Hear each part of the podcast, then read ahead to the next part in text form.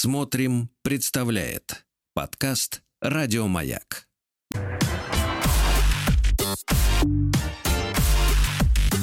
Сергей Стилавин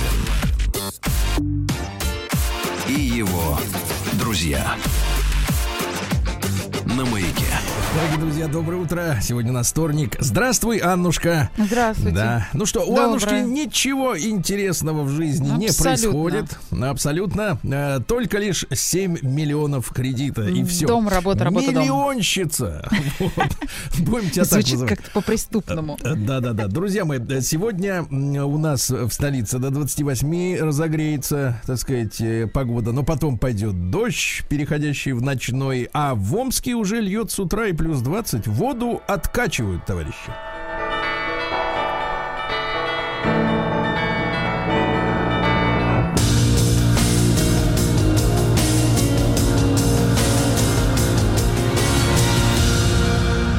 Зона 55. Ну что же, э, э, лед тронулся портившего воздух под Омском Петросяна. Другого. Да, Отправили на обязательные работы. Предприниматель Айк Петросян. Ему была запрещена, запрещено использовать асфальтосмесительную установку, но она все равно работала, потому что, видимо, Петросяну нужны были, э, нужны были деньги. Вот. Она приносила прибыль. Ну вот теперь э, принудительные работы бизнесмен. Ну, Старался на пойдет благо 200 города. 200 часов, да. На, да не на благо города он старался. На благо машины асфальтосмесительной. Значит, а Мичу пришлось раскошелиться за скрытый пробег автомобиля. Представляете, ребята, вот сегодня же невозможно купить на вторичном рынке практически машину без скрученного пробега. А в Омске удалось через суд э, взять компенсацию. Значит, Амич решил купить Санта-Фе. Э, 2002 года. Машинка старенькая, но еще на ходу. Э, Соответственно, за 300 тысяч рублей с пробегом 150 тысяч километров. Затем экспертиза показала, что машина накатала намного больше. Э, Покупатель обратился в суд. Э, Действительно выяснилось, что информация о пробеге была скручена в сторону уменьшения, естественно, Э, и удовлетворил иск. А теперь внимание, э, обязав э, продавца вернуть новому владельцу 71 тысячу рублей. А? Включая Приятно, неоправданную приятно. наценку и компенсацию понесенных покупателей, э, покупателям судебных расходов. Но я видел людей, которые, в принципе, вот официально являются безработными, общался как-то, но их основная деятельность заключается в том, что они ходят по автомобильным рынкам и предлагают услугу скрутить пробег за тысячу рублей, и тем кормятся. Ну вот, такая вот история. А теперь ведь есть прецедент, что можно еще и прищучить, да. Э, Из-за вакцинации, дорогие мечи, сегодня не работают киоски по пополнению проездных карт. Не будут работать э, киоски э, на 21-й Амурской, 11 рабочий, 6 линии на улице Рабиновича и на Поворотной. Дело в том, что сотрудники этих киосков массово сегодня идут прививаться. Так что терпение, еще раз терпение. Дальше. А мечей будут э, пускать на хоккей только с QR-кодами и ПЦР-тестом. Слушайте, как в нашу жизнь быстро входят новые шифрограммы. Да? Уже все понимают, о чем идет речь. На границе Омской области задержали жителя Киргизии с пиломатериалом с поддельными документами. А? Напилил и в дамбу На пошел. 380 тысяч рублей напилил-то, товарищ. Вот именно, да, тырил наш лес. Это из лесорубов Омск- черных. Да, в Омской области владельцы водного транспорта заплатят штрафов почти на 200 тысяч рублей. Идут проверки, ну, всяких прогулочных посудин, которые рискуют перевернуться, понимаете, протечь. Вот, чтобы меньше было жертв на воде. Выписали, вот видите, столько штрафов. Житель Омской области поехал в гости к друзьям, чтобы выпить. Давайте, вот очень хорошая музыка Может, про оленя как Не раз, да. уточнять было, зачем Да, он поехал. Да. А у вас, э, кстати говоря, это сексизм, когда мужчине думают, что если он поехал к друзьям, так обязательно бухать. Это попить Понимаете? чайку. Это сексизм. Это то же самое, что сказать, что женщины собираются только, чтобы потрындеть своими языками. Так оно Вот. правда. И посплетничать. Вот, это тоже сексизм. Но в данном случае не правы вы. Так вот, смотрите, какая. 44-летний потерпевший отправился в село Чистово на машине Volkswagen Passat, где в компании друзей распивал алкогольные напитки. Проснулся, а Passat-то нету.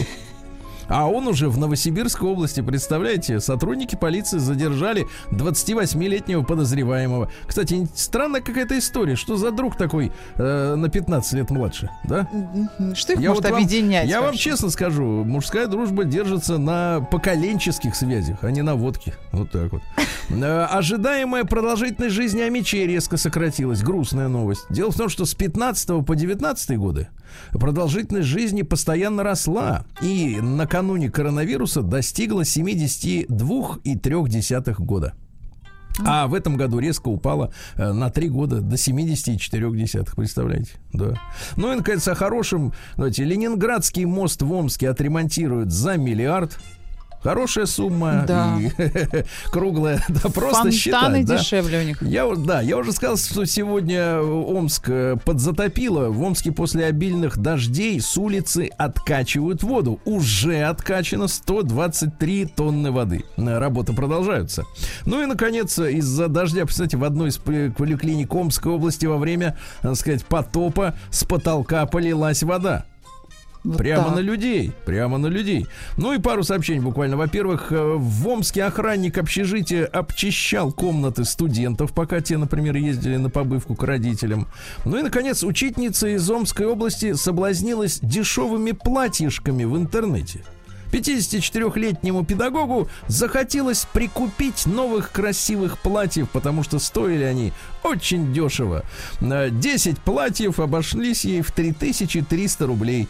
Э, Через 10 дней посылка пришла на почту России. Открыв ее, учительница вместо платьев нашла в коробке картонные листы и, внимание, детскую ночнушку. Ночну- Это слишком которую- дешево. Даже 100 которую- носков стоит дороже. Да, да, в которую учительница не влазит, как вы понимаете. Да, перейдем к нормальному. Жаль ее. Очень. Ночнушку жаль. Сергей Стилавин друзья.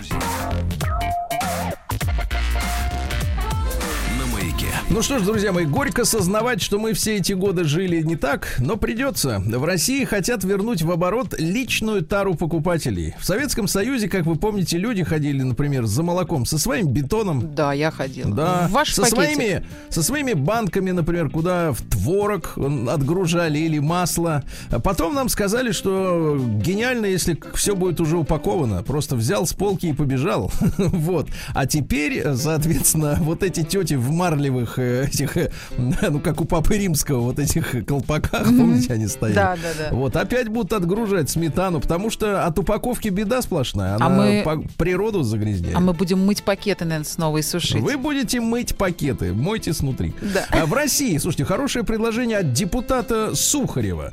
Э, В России м, предложено ввести скидку на транспортный налог за безопасное вождение.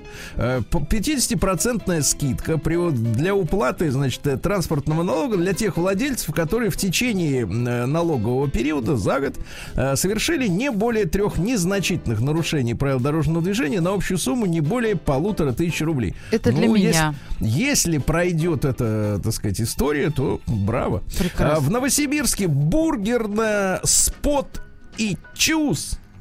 Спотечус. Вот. А попросила соискателей работы, девочек, которые будут гамбургеры продавать, э, прислать свои нюдсы. Скажите, пожалуйста, Аннушка, Да. вы все-таки девушка была когда-то. И скажите, вот нюдсы это как? Нюцы. Но ню Да. это, наверное, как топлес, да? Что-то такое до Что значит, как пояса. топлес? А что, низ нас не интересует? Ну, а бургеры, они по, по прилавок только их видно. Зачем а, нам в низ? этом смысле. Понимаю. Короче говоря, попросили девок присылать голые фотки свои, представляете? Вверх. Как только раскритиковали, сразу с сайта это дело убрали. Но стыдно же, ребят. Сказали, не Стыдно. было ничего, ничего не Какая было. вам разница, Без что там у попутал. нее под этим самым, да? Вы Да. на лицо смотрите, на руки. Ты на руки-то на нее посмотри. Значит, э, значит, в России детский лагерь Талый ключ. Название уже, так сказать, Говорит само да. за себя. Талый ключ. Обвинили в ЛГБТ-пропаганде. Там устроили дни наоборот. В такие дни мальчики переодеваются в девочек, а девочки в мальчиков. Значит, возмутился председатель регионального совета отцов. Он сказал, что это целенаправленная пропаганда сообщества ЛГБТК+. Что делает, что делает пацан в женской одежде, накрасившийся с непонятными прическами и ужимочками? Что в нем пробуждается? К чему его подталкивают? Э, Он напомнил, председатель, значит, что дни наоборот обычно проводятся в школах, когда ребенок становится, например, учителем, правильно? Мгм. А там директором. вожатым Очень хорошо. А еще лучше этим кассиром, чтобы там на шухер навести. Есть да. день Нептуна, прекрасный Да. праздник. Зачем? Наш, э, наш Дмитрий Губерниев э, прокомментировал заявление Владимира Познера, значит, о том, что доволен он тем местом, которое Россия заняла на Олимпиаде. Губерниев сказал следующее. Он не знает про Познера, за какую команду ему болеть. То ли за США, гражданином которых он является, то ли за Францию, паспорт Франции, насколько помню, у него тоже есть, то ли за Россию. Я бы на его месте тоже распылялся. Ну, вот так вот, свели к шутке, хорошо. А, Лукашенко э, предложил поставить э, памятник Иосифу Виссарионовичу Сталину. Мгм. Толковое предложение. У себя Так. или у нас предложил А, поставить? Сначала у себя, а потом мы посмотрим, э, если прижи- приживется. Э, Звезда Кривого Зеркала Александр Морозов, ваш любимый юморист, э, предположил, что арест комика и драка Мирзализаде, который шутил про испачканную нечистотами матрас в квартире русских квартиросъемщиков, его арестовали на 10 суток. Вот. Что это, конечно, мера жесткая, но других, а, так сказать, э, по немножко э, осадит в желании э, шутить не так, как надо. Да? Я считаю, что не надо брать тонкие вот эти моменты, национ- с- связанные с национальностью, с, так сказать, с другими вещами. Вот кривое Вот, зеркало, пусть- там все нет, хорошо. Да, пусть каждый шутит о себе. Вот какой ты есть, ты про себя и шути. А про других не надо, правильно? Вот. А пока, значит, посиди, подумай. Самая ирония. Россияне начали активно скупать роботы-пылесосы, это понятно? Стали известны мотивы женщины, которая привязала себя на, на 20-метровой высоте к верхушке дерева в Бабушкинском парке в Москве. Она была вооружена арбалетом и не пускала под угрозой выстрела этой э, стрелой э, спасателям, которые пытались какая. ее снять. Дело в том, что женщину не устраивает программа реновации столицы. Понимаете? Вот так она. Не Да. устраивает, да, поэтому там там сидит Надо и подписи от- собирать отстреливается. жильцов. Зачем на дерево-то лезть? Вот. В ООН предупредили о необратимой катастрофе на Земле. Говорят, что э, Земля преодолеет критический температурный порог уже в 30-м. И уже, так сказать, обратно не повернуть. Поэтому, товарищи, ну, раз не повернуть, ну, давайте всю эту ересь э, с углеродным налогом, вот этим всем, давайте останавливать-то. Да если смысла в этом нет, правильно? Раздадим людям спиртное и будем ждать, так сказать, конца света. Что, чем заниматься-то тогда? Э, Таможенный конфискат предлагают отдавать малоимущим россиянам бесплатно. Вот в Общероссийском народном фронте заботиться о людях, это очень хорошо, правильно? Вот, ввезли кроссовки, а у людей нет, например, не во что обуться. Оригинальные причем. Да, да, и отдайте людям, конечно, а что, вы сжигать, что ли? Ну и, наконец, россияне рассказали, как борются с эмоциональным выгоранием. Большинство, 22% считают, что отпуск лучшая, так сказать, история. 19% смену работы, но это радикально. 7% отметили налаживание отношений в коллективе. Ну, э, Аннушка, вы знаете, как можно наладить отношения в коллективе, Я правильно? профессионал. Да, вот в этом смысле. А, Мы еще с вами наладим пару раз эти отношения. Сейчас давайте к науке перейдем.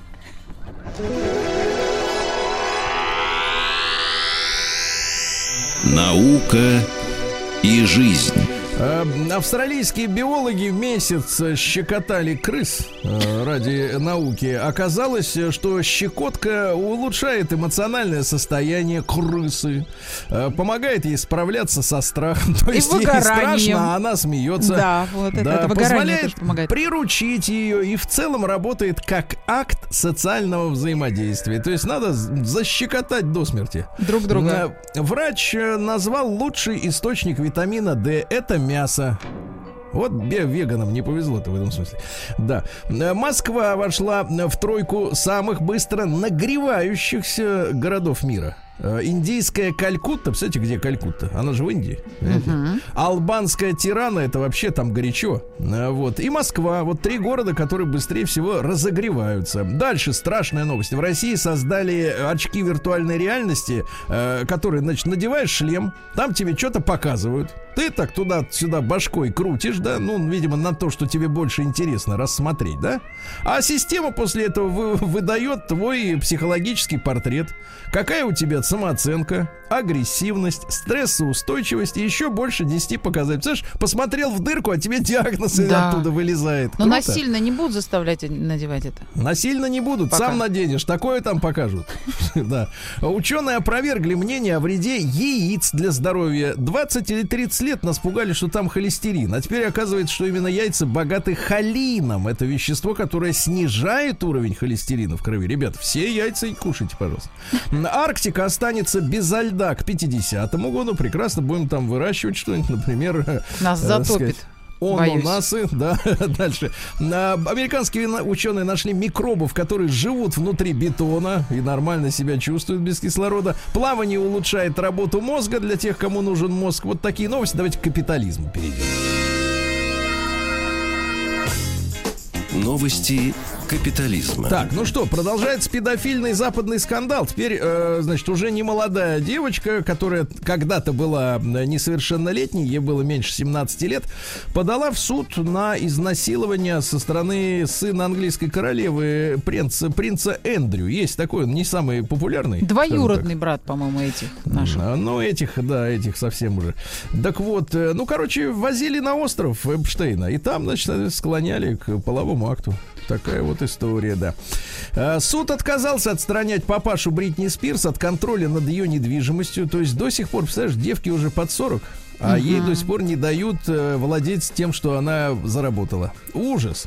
Э, Саакашвили, э, который галстук ел, э, сказал, что документ о знании украинского языка можно купить за 200. Ну, ну, видимо, он так и сделал, раз знает, да. В Новой Зеландии выпали полуметровые сугробы. Вы представляете, товарищи? Мы же с вами думали, что это такие теплые края-то, да? Там эти гоблины всякие живут, эти с ушами. Аборигены. М, Да, да, нет, я про фильм. А В. Лондоне сломался Тауэрский мост, все прогнило в королевстве, да, да. А женщина нашла необычный способ привлечь безработного мужа-бездельника к уборке и стирке в Америке. А Дело в том, что э, безработный муж ни черта не делает, только в видеоигры играет. А, И даже по хозяйству не помогает, она бедно его содержит. Она предложила платить часами видеоигр за выполненную работу. Например, мытье посуды полтора часа видеоигр, вынос мусора 30 минут, стирка одежды 2 часа. Класс, нормально. Что ж он Да, сказал? Да, борцы с расизмом призвали отменить индийское блюдо карри. Оно токсично. Ну, Я имею в виду по-российски токсично, так-то ничего.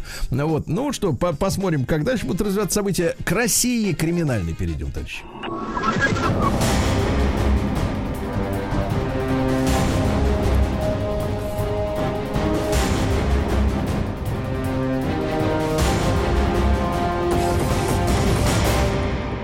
Россия криминальная. Товарищи, под Тулой в полицию обратились родственники мужчины, который вел себя неадекватно. Была вызвана бригада скорой помощи, чтобы сделать принудительную госпитализацию, но ехать в медучреждение Туляк отказался, бросался на медиков с топором. Представляете?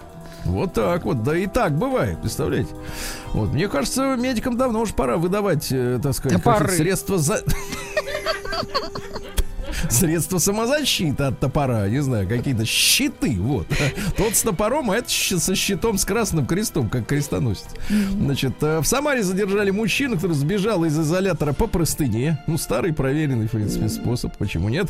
Э, В поселке под Екатеринбургом грабители взорвали банкомат, чтобы достать оттуда деньги. Ча- часть денег разорвала к чертовой матери неаккуратно. банк- Да, неаккуратно. Ну, не было времени. Стали известны детали ограбления звезды фильма приключения электроника актера Юрия Тарсуева, который сыграл Сыроежкина, правда, некоторые их путают.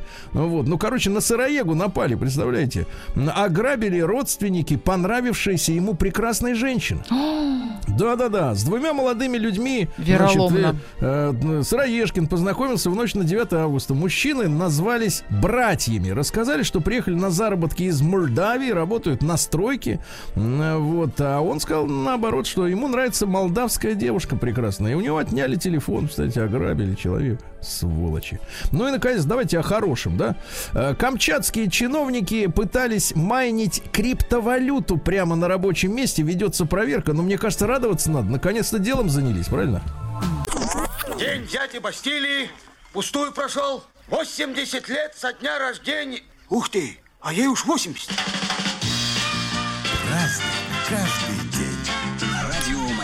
Дорогие товарищи, сегодня у нас 10 августа. Э, Сегодня хороший праздник. Празднование в честь иконы Смоленской Божьей Матери в 1239 избавила от нашествия Батыя проклятущего. О как, да. Сегодня отмечается также Всемирный день льва. Понимаете? Вот. э, Бонифация. э, Нет, Бонифаций. Там у него была бабушка, но Да. с гривой. Понимаешь, тут выяснилось в последнее время, что бабка была тран- трансом. Понимаешь, как, то есть какая-то ошибка. Какая-то ошибка. Художники, А, художники гривой. не понимают, что у львиц не бывает гривы. В этом, конечно, беда наша. На- Нас э, запутали. День попутного ветра сегодня. Ну, ветер вам в парус. Э, Международный день биодизеля. Ну, как-то тема вроде ее продвигали, но ради этого биодизеля надо выращивать какие-то там эти овощи, еще что-то. Ну, какая-то странная история. Дизель не зашел, а день есть. Да, Международный день влогинга. Господи, какой ужас. Это короткие видеозарисовки о своей жизни. Я поел, поспал, Я поработал. ем. Ну, в общем, Вот кому это интересно ем. смотреть, не, непонятно. А, День долгих проводов, Национальный день лени в США, да. А, Там же отмечается День благодарности небоскребам. Ну, за что их благодарить, честно говоря, э, каменные джунгли. Ну, спасли День столько земли, ну, сэкономили. конечно, ага. День пробуждения технологий в Индонезии. Там пробуждают. Но это звучало бы смешно, если бы не наш вчерашний Да, эфир, в да, котором да. мы поговорили о том, как страны Осиана, Азиатско-Тихоокеанского региона, они сейчас на подъеме, и это действительно не, не пустые слова, этот праздник. День «Побалуй свою собаку», «побалуй». Ну, Это не это мой день. глагол, побалуй, это глагол. День корректирующего бельица. Есть Скажите, такое. пожалуйста, у вас есть такое белье? Я принципиально против. Почему? Ну, это какой-то, знаете, это как накладные ногти. Нет, ну это для мужа накладные ногти, а для нас окружающих Ну, красота. когда я куда-то иду и прям требует Мгм, одежда, да. могу позволить себе. Но Ну что, про- у вас меня корсетик есть, да? Не, ну такие нижняя часть такая повыше. как Пов- кошка. Нижняя часть повыше. Да, так. Ну и сегодня Прохоры Пармены. Э, главное правило этого дня звучат так. Прохоры Пармены, не затевай мены. Запомнили? Все, А. давайте перейдем к событиям. Праздник каждый день. В 586 году до Рождества Христова Вавилонский царь Навуходоносор, имя на слуху, второй, правда, разрушил храм древний, понимаешь? И сжег первый храм. Ломать не разрушил, разрушил Иерусалим, сжег первый храм. Значит, э, началось вавилонское пленение. Вот, у еврейского народа. И, значит, соответственно, вот, вот сволочь какой, да. В в 258 году святой Лаврентий сожжен в Риме на медленном огне. Ты понимаешь, Вот какой цинизм? Звучит ужасно. Да, они же людей засовывали внутрь железного быка. Ну, фактически в железную бочку. Снизу разводили огонь под этим, под брюхом. И человек там внутри, он, в принципе, ну как, э, испепелялся. А потом оттуда выгребали специальной лопаткой пепел, когда уже Инквизиторы какие-то не проклятущие. то, чтобы инквизиторы хуже. хуже, понимаешь? Те Кошмар. хотя бы инквизиторы, они этим э, привилегированным давали э, наркотики употреблять перед казнью. Да? Ну, говоря, ведь, называя вещи своими именами. Обезболивали. А бедных, да, да, а бедных без обезболивания сжигали, вот, а привилегированных, так сказать, вот, ну, то есть это была просто показательная казнь м, для окружающих, то есть, а, а этот Неповадно, стоит, было. а это стоит ему вроде как и ничего, так жарко, конечно, но, но терпимо. А всем да, дальше в 955 году германцы во главе с королем Оттоном первый разгромили э, вторгшихся в Центральную Европу венгров-кочевников. А венгры же они от нас пришли, потому что это же финно-угорский народ. У них язык, э, в принципе, близок к финскому, например. Вы понимаете, да, у mm-hmm. венгров. А, правда, так сказать, э, э, тяжелый, тяжелый, трудный язык, да. Ну и они остановили... Мордва тоже финно-угры, совсем другой Кто? язык. Мордва. Да, конечно, конечно, тоже язык хороший. Ну вот, король собрал 10 тысяч всадников, э, в пятеро уступая противнику по численности, то есть э, венгров было больше. Хотя и превосходил по мощности вооружения, победа была достигнута в первую очередь благодаря строгой дисциплине. Э, вот, когда венгры окружили э, немцев, они многие спешились, ну, то есть слезли с лошадей, э, бросились грабить обозы, ну, то есть им нужны были деньги, мясо, колбаса. Вот, ну, а Тон резерв свой направил как раз вот на этих венгров, которые были заняты мародерством фактически. Вот, и так победил. Видите, как интересно. Алчность их сгубила. Да, в 1498 году не алчность, а халява. В 1498 году английский король выдал э, Джону Каботу, который открыл Канаду. Правда, трудно понять, товарищи, как можно открыть Канаду отдельно от американского континента, в принципе, да? Вот это странная Я история. Думаю, короче просто. А он Странная туда, на север еще. Нет, но это же один континент. Что там можно как-то... Это... А сначала это открыть, потом то. Ну, это же дурость какая-то. Это же не остров отдельный. Так вот, выдал ему награду. Тут это самое главное. В 10 фунтов э, стерлингов. Я, ну, сначала думаешь, неужели там в, в конце 15 века 10 э, фунтов было так много? да? Потому что сейчас это что, чашка кофе угу. где-нибудь там у них там в Лондоне. Так вот, извините меня, пересчитал, нашел э, пересчетные книги. Казалось, что на эти деньги тогда можно было купить 3,5 килограмма серебра а если сегодня посмотреть э, ценник на серебро, тогда, наверное, может быть, он, оно ценилось иначе. Но сегодня это 200 тысяч рублей. То есть такая, как говорится, даже материнский капитал переплевывает. Э, ну, что открыл, то и получил. Вот так, да. Не, не, ну а что, до сих пор, кстати говоря, Канада же это британская колония подчиненная, а даже официально. У них и руководителем считается э, Елизавета, так что... Вы с какой-то радостью это говорите. Ну, потому что не обрели они. Вот африканцы обрели независимость в Конго, например, там, да, а эти до сих пор мучаются. В 1539-м король Франции Франциск I ввел в стране государственный язык, то есть это первое было такое начинание. Он приказал составлять все официальные документы не на латыни, как делалось э, везде, да, а на французском языке языке. Вот такая вот история очень важная. Кстати, французский язык был э, придворным языком в той же Британии в то время. Понимаете? То есть э, было принято говорить по-французски, а английский считался языком этих простолюдинов. Э, По-мушкетерски все было, да?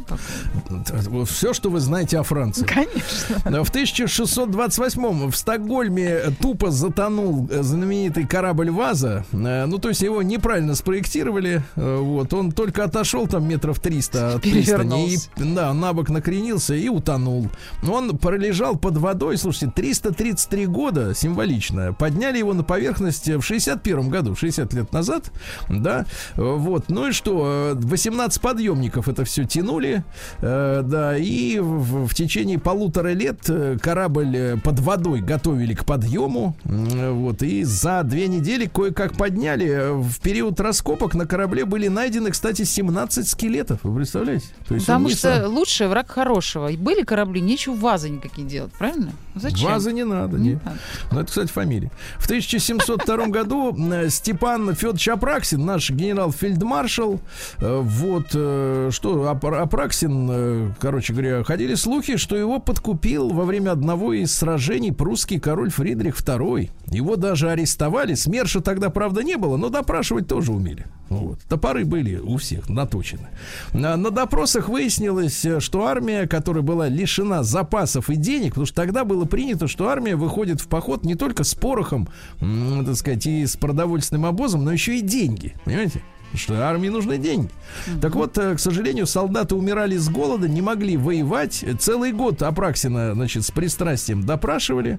Вот. И во время одного из допросов упал и умер. Ну, по крайней мере, так говорят документы. А может и били, кто знает. Да, теперь ты уж не разберешься. Вот так, такая история. В 1745-м э, в Петербургской церкви апостола Андрея на Васильевском острове Василий Кириллович Тридиаковский и Михаил Васильевич Ломоносов присягнули как профессора Академии наук, стали первыми русскими академиками. А до этого у нас сидели немцы, несколько десятков лет, понимаете, uh-huh. да? Вычищали наши книги, вот, заставили Петра Первого сменить летоисчисление. Вы же знаете, что у нас на дворе сейчас, э, я, я вот э, стыжусь, не знаю точной цифры, но более чем 7000 год. Понимаете, да? Mm. То есть история российского государства или Руси, как вы угодно можете формулировать, она знает 7 тысяч лет.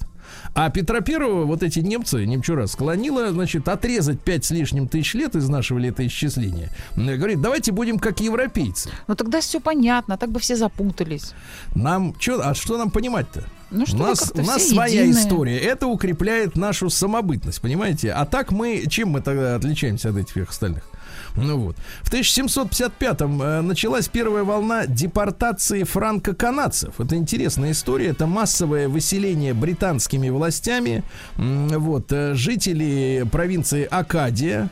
Она ныне называется Новая Шотландия. Тысячи беженцев э, были изгнаны. Ну, то есть это вот такой э, геноцид самый настоящий э, британской короны. Было насильно со своих мест. То есть люди туда приехали, понимаете, освоились, э, построили города, правильно? Обжились. А им говорят, а теперь вы, французы, отсюда. Если не хотите учить английский, давайте-ка отсюда. Их были больше 11 тысяч человек. Половина из них погибла в трюмах британских кораблей. Вот, которые перевозили их в тюрьмы британской колонии на территории нынешних Соединенных Штатов. Вот, э, э, многие также бежали в глухие заполоченные северные районы э, современных, так сказать, современной Канады, где в настоящее время проживает более 200 тысяч потомков, по-прежнему говорящих на французском языке. Вот смотрите, они от, от родной, как говорится, мовы не отреклись. Так а у них же французский тоже, по-моему, государственный. Ну, только не Квебек. Нет, только Квебек. Да? Да-да-да. И, но вот это самый настоящий геноцид. Канадцы помнят, и французы тоже. В 1782-м Висенте Герреро родился. Это мексиканский генерал. Ну, знаете, мексиканского и африканского генерала узнать просто. У них много наград, золото на форме. Такие ребята. Кокарда огромная. Вот. Ну а что? Воевал за независимость Латинской Америки. Отменил рабство. Вот. И как только отменил, эти рабовладельцы его и застрелили. Добились вот, говорят, ты, брат, ты, нет, от Испании, конечно, здорово быть независимым, но как же мы без рабов-то, да, и все. Вот. Ну что же, дальше в 1839-м родился сегодня наш физик Александр Григорьевич Столетов. Он первым показал, это не аптекарь, а физик, что при увеличении намагничивающего поля, минуточку, магнитная восприимчивость железа, то есть намагничивается, сначала растет, потом угу. проходит пик, а потом начинает падать. Как и все в нашей жизни. И он еще и создал фотоэлемент. То есть ты туда светишь, а он там что-нибудь включает. Понимаете, видишь, какой умный человек. День дяди Бастилии пустую прошел. 80 лет со дня рождения. Ух ты, а ей уж 80. Разный, друзья мои, э, в 1845 году родился Абай Кунанбаев. Это казахский поэт-просветитель, вообще родоначальник э, казахской литературы. Есть у него замечательные цитаты. Например, «Воспитывай волю – это броня, сохраняющая твой разум». Понимаете? Угу. Потому что когда вас будет атаковать через ок- окна Авертона, вы, так сказать, все равно будете держаться. Не размекай. Да. Достоинство человека определяется тем, каким путем он идет к цели, а не тем, достигнет ли он этой цели. А? Хорошо? Да. И, наконец, лишь бездарный покоряется судьбе. Ясно? Mm-hmm. Вот, видите, какой замечательный мужчина. В 1860-м родился Сергей Дмитриевич Сазонов, но один из тех, кто завел Россию в катастрофу э, с начала Первой мировой войны, затем революционную катастрофу. Это наш министр иностранных дел с 10 по 16 год, ярый англофил, человек, который, как мы понимаем, не понимал э, или не хотел понимать, или ему дали столько Делал фунтов вид. стерлингов, что он не понимал, э, да, что вообще, в принципе, союз с, Англи- с Англией для России это нонсенс. Э, вот. И, э, ну, вот такая вот, такая вот сволочуга, да. В 1865-м Александр Константинович Глазунов родился, наш композитор. Что интересно, во время после революции перестроился эффектно. Вот сначала в, в 17 году да, обработал музыку к рабочей Марсельезе. Это это российский гимн в первые месяцы советской власти. А После Октябрьской революции остался на своем посту в э, консерватории. Вот, э, дружил с Луначарским, был руководителем. То есть все было у него тип-топ. Выступал как дирижер на фабриках, в клубах и перед красноармейцами. Да? Даже в 22 году ему присвоили звание народного артиста республики. Тем не менее, в 28 году поехал в Вену и там остался. Вот, и в конце своей жизни уже редко сочинял, а вот среди его поздних работ, э, включайте пупсик музыку, концерт для саксофона с оркестром. Давайте послушаем, как саксофон может играть э, с симфоническим оркестром. У нас запись на 14 минут, в принципе, нормально.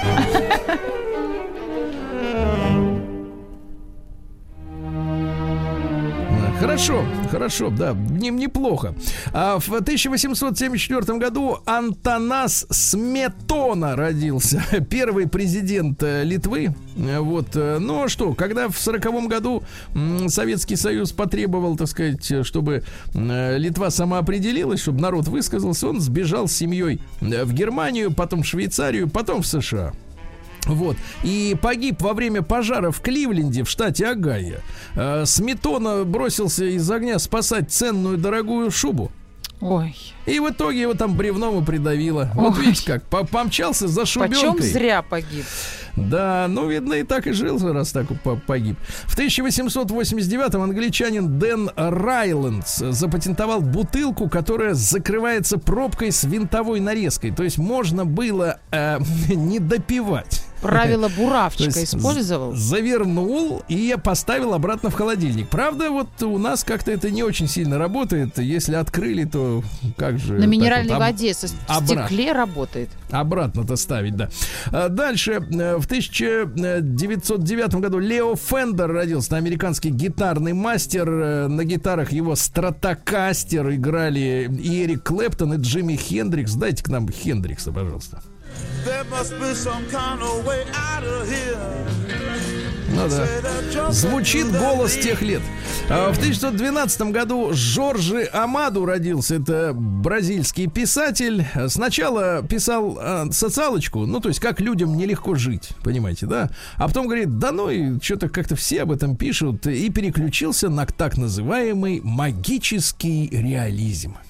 То есть все вроде как Осознал. у людей, да, все как у людей, а вдруг что-нибудь волшебное происходит. Сказки фан- захотелось. Фантазер, да, фантазер. А, В 21 году Франклин Рузвельт, который находился на отдыхе на канадском острове Кампабелла, вот, заболел полиэмилитом, оказался парализованным, и, представляете, вот до конца своей жизни он в инвалидной коляске ездил. Да. Всех уже. Второго А человека в Канада 20 да, сгубила. в 28 году Эдди Фишер, американский певец, в 50-е годы он был популярен. Есть у нас Эдди Фишер? Oh, my papa, to me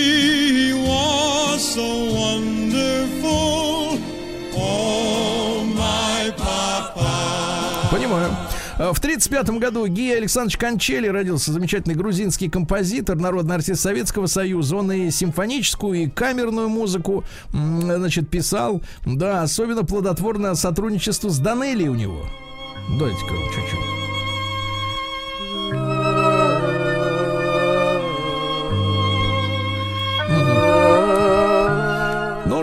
Печально, но ну, факт, да. В 37-м Анатолий Собчак родился. Сначала юрист, потом мэр Санкт-Петербурга. Ну, цитаты какие? Вот, пожалуйста, цитата. Государство должно обеспечить всего тремя компонентами. Так, внимание. Достойными заработной платой, Так. жильем и медицинским обслуживанием. Всего остального человек должен Записали. добиться сам. Вот, записали, будем требовать, да? В тот же день Вениамин Борисович Смехов, актер, родился. И Бобби Хэтфилд, это американский певец из группы Righteous Brothers. Слово очень странное, да, но тем не менее, дайте-ка нам Righteous Brothers. Вот опять. Великолепный Погромче. для меня. А В сорок третьем году Джимми Гриффин, это рокер из Америки, тоже один из создателей группы Бред.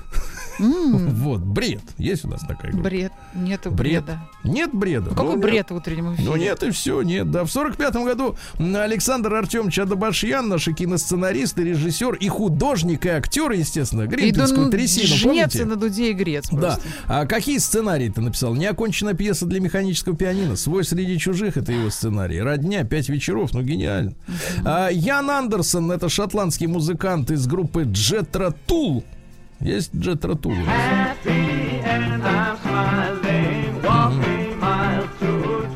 Понятно. В 57 году родился Андрей Иванович Краско, ну, замечательный актер, который очень рано не стало из-за сердца, да. И в 60-м году Антонио Бандерас родился. Он же еще и певец. Представляете, он поет. Давайте послушаем, как поет. И цитата всем поклонникам э, Антонио Бандераса. Ожидание – главная причина всех разочарований, ясно? Не ждите ничего.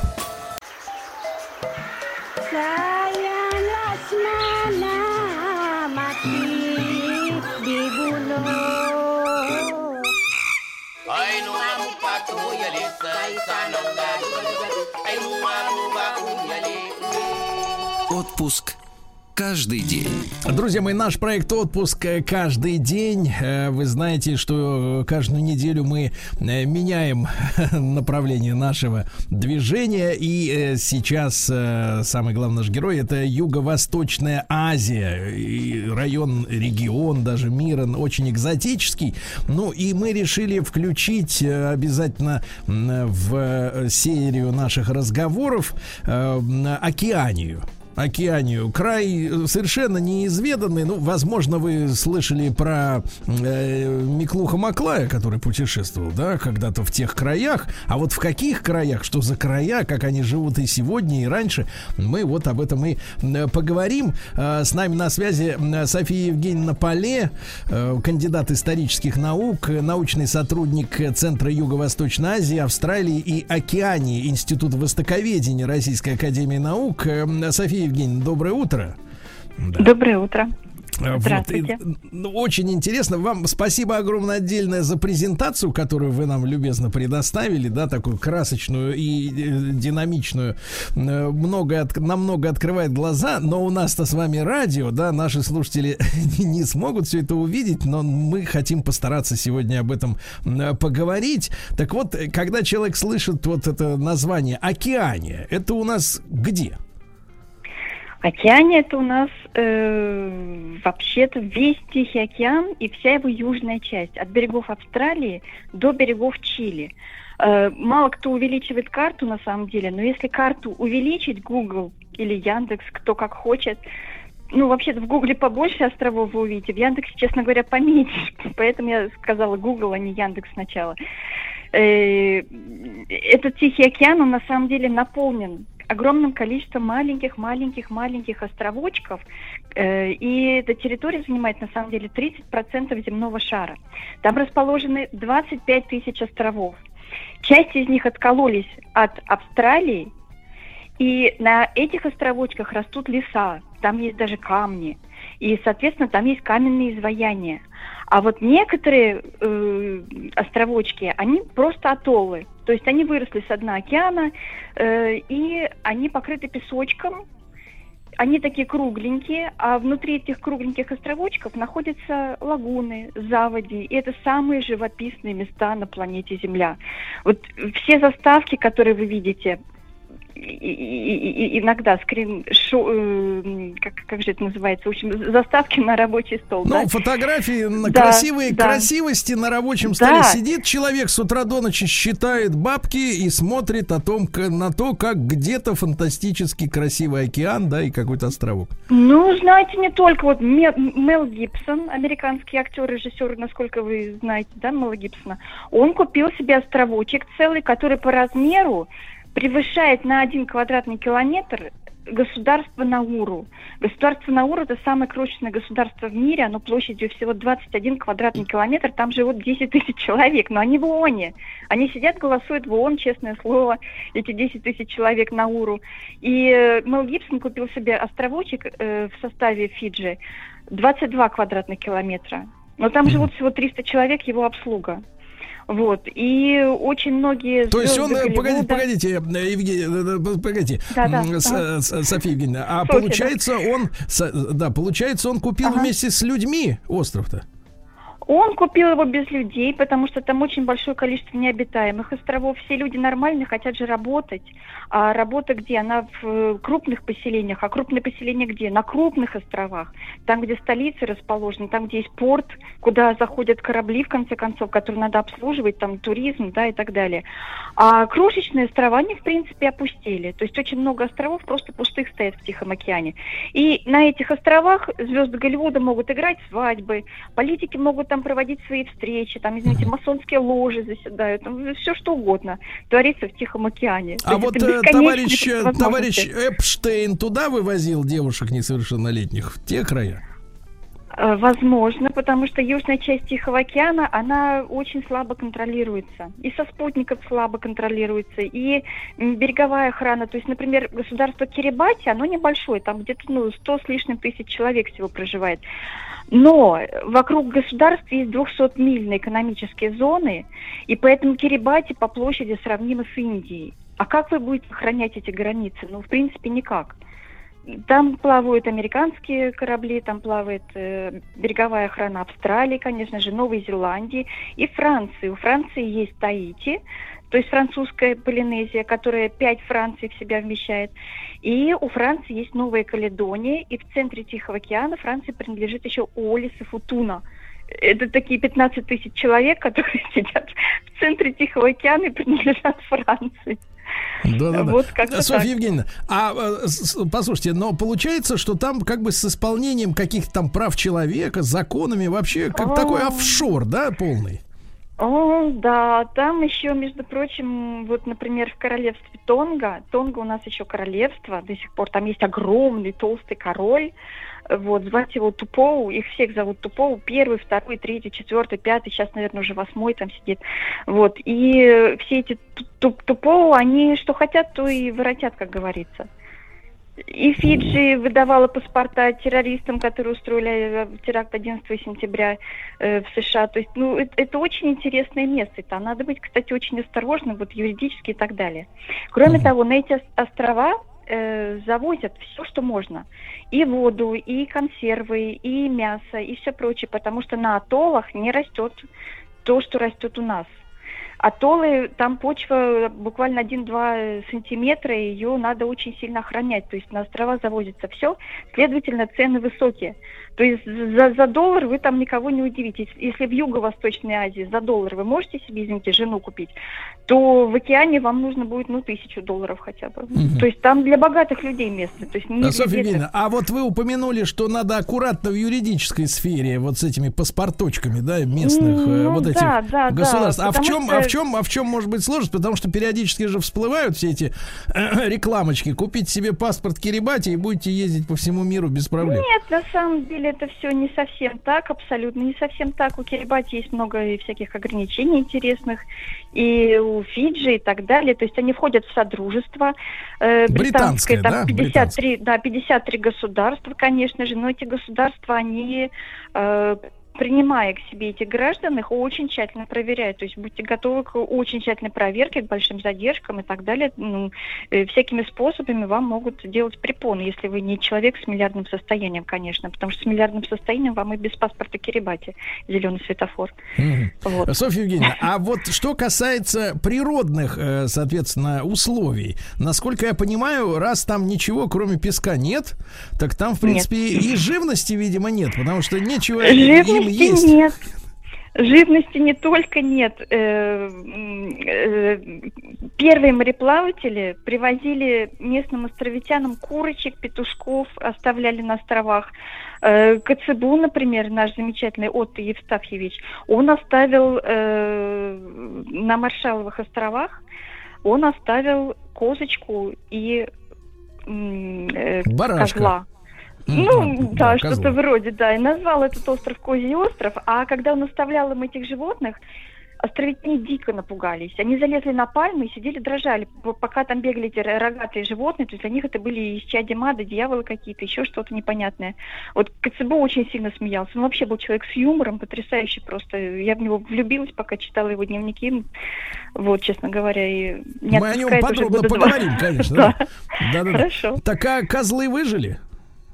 Нет, нет, нет, нет, нет, их ловили, съедали, потому что это кусок мяса, который бегает, очень вкусный. То есть э, э, океанийцы, они такие ребята, они живут одним днем. Там такой климат, что не надо думать о будущем. Климат Так. такой, что ничего не сохраняется. Зимы нет, конечно же, есть только небольшой сезон дождей. Ну, пр- прошел тайфун, ушел, и ничего Мгм. страшного. Ну, а вот эти люди, которые там жили до э, при- пришествия там американцев или наших там э, этих путешественников, да, они, в принципе, в таких условиях-то они чем кормятся-то? Если там ничего не растет и даже тараканов, Там так понимаю, зато, нет, да? там зато плавает. Да, кстати говоря, нет комаров на Таити. Вот кто не любит комаров, добро пожаловать на Таити. На основной части островов нет змей. Э, все, что водятся, это птички, потому что между островами можно только перелетать. Передвигаться на лодках, на каноэ можно, конечно, ориентироваться по звездам, еще как-то, конечно же, люди это как-то заселили, ориентируясь по звездам.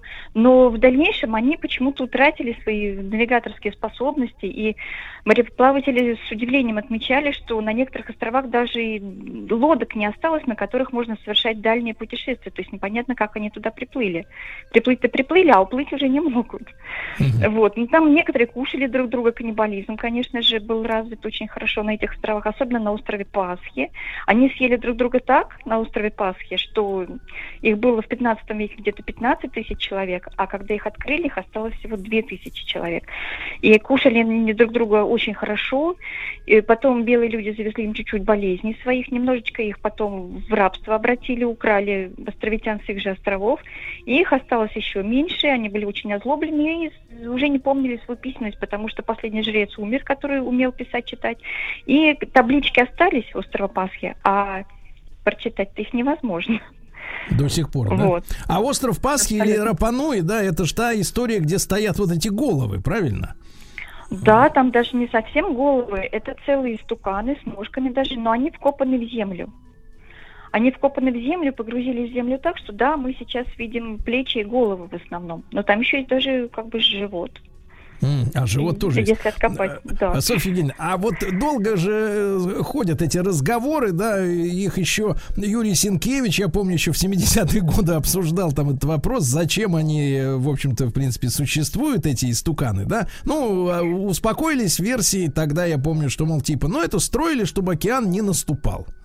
М, Вот, типа, запугать океан. А как-то вот с этой точки продвинулась э, общественная, то есть научная мысль? э, Ну, да. во- вообще, если серьезно, то остров Пасхи будоражил мы еще первых наших мореплавателей. Наши, если вы э, помните, э, в 1803-1806 годах состоялась первая э, российская экспедиция кругосветная с научными целями. Что значит научными целями? Это значит, что Иван Федорович Крузенштерн, который возглавил экспедицию, и Юрий Федорович Лисянский, э, который был вторым э, капитаном второго корабля, было отправлено два корабля вокруг света.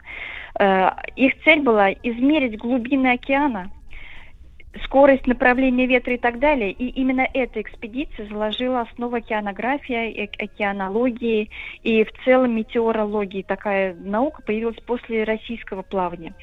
И э, дело в том, что эти мореплаватели должны были, в- пересекая Тихий океан, э, они обогнули Латинскую Америку через мыс Горн и через Тихий океан должны были пройти на Камчатку. Расстояние огромное. Ну, кушать-то надо по дороге. Цинга же, если вот подумать, да. Витамин С и так далее, он требуется. а витамин С только в свежих фруктах и овощах. И взяли они карты Лаперуза, карты Бугенвилля, Антуана, Луи Антуана де Бугенвилля, французских мореплавателей. И по этим картам они сложили маршруты. Э, Они должны были делать остановки, запасаться продуктами питания э, через определенное время. Например, месяц в море и пять дней на суше. Месяц в море или два месяца в море и пять дней на суше. Опять два месяца в море, и там уже Петропавловск-Камчатский. Э, извините, тогда его еще не было. был, э, просто Петропавловск. Камчатка. Камчатка, да. Вот. И эм, э, они должны были проложить себе маршруты. Они должны были зайти на острова, где, во-первых, добросердечные островитяне, которые будут обмениваться гвозди, железные предметы, обручи от бочек железные, они обменивают на эм, продукты питания, на кокосы, на какие-то бататы.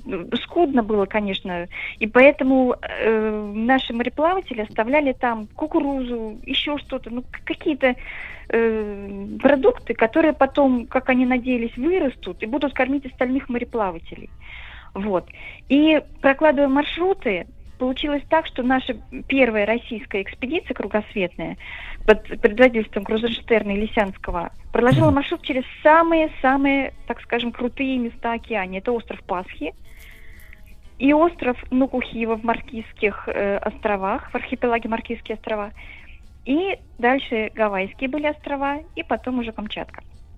То есть они посетили три места в Тихом океане, и эти три места до сих пор считаются самыми-самыми-самыми топовыми местами океании. Остров Пасхи, там сейчас живут всего 6 тысяч человек, а туристов, которые посещают ежегодно этот остров, до 80 тысяч. Вот. Сам а почему же, почему небольшой. же все-таки, почему же все-таки эти вот эти, э, эти Да, демоны почему- стоят вот эти? Почему, да, выбрали остров Пасхи? Потому что демонов описал еще Лаперус. Лаперус сказал, что эти демоны стоят по всему побережью, их видно, то есть э, он а, обогнул этот остров с каких-то там углов и увидел, что пять истуканов тут стоят, парочка там, парочка тут, а вообще в целом оказалось, что на острове разбросано 887 статуй. Они высотой от 3 до 12 метров, созданы они были в 13-16 веках. И узнав об этом, конечно же, Крузенштерн и Лисянский очень-очень хотели увидеть эти статуи. Но у Лисянского был более маневренный корабль, а у Крузенштерна такой, э, такой большой, очень Посолиднее. мало маневренный. Да, и их шторм разделил на мысе Горный, и поэтому Крузенштерн по времени и по пассатам, по, по ветрам, ведь у них не было двигателей, они двигались по ветру. В общем, Крузенштерну очень, э, к его большому сожалению, не удалось зайти на остров Пасхи. А Лисянский, хитрый человек, он вообще-то из Украины сам, такой вот живчик он, вот, и он э, отхватил себе корабль поманевренный, и священником там запасся на корабле. Э, И, значит, с Божьей помощью он взял и зарулил таки все-таки на остров Пасхи. И сначала он этих истуканов не увидел, он приплыл с другой стороны. И сказал, что Лаперус его обманывал, и их не было на самом деле. А потом он заплыл с какой стороны надо, и все-таки их увидел. Но сказал, что они его вообще-то не очень-то и впечатлили. Вот как-то так. И быстренько потом он уплыл и встретился с Крузенштерном как раз на острове Нукухива в Маркизском архипелаге. Но, э, продолжая тему об острове Пасхи, надо сказать, что туристов заманивали туда разными способами. И самый главный способ вот 70-е, 80-е годы был в том, что туристам рассказывали, что якобы эти истуканы поставили инопланетяне. Вот, что они, э, прилетело- Софья, э, Софья Да. Евгеньевна, а они из какого материала? Из местного камня? Или, так сказать, Да-да-да, как- они из местного камня, потому что этот остров это кусок скалы. Он откололся от материка, от Латинской Америки, и это представляет собой такую большую скалу. Просто большая скала, на которой скопились люди каким-то образом. И есть версия, что все-таки эти люди, э, они пришли из Латинской Америки и смешались с местной культурой. Потом туда доплыли люди из Таити и привезли туда крыс.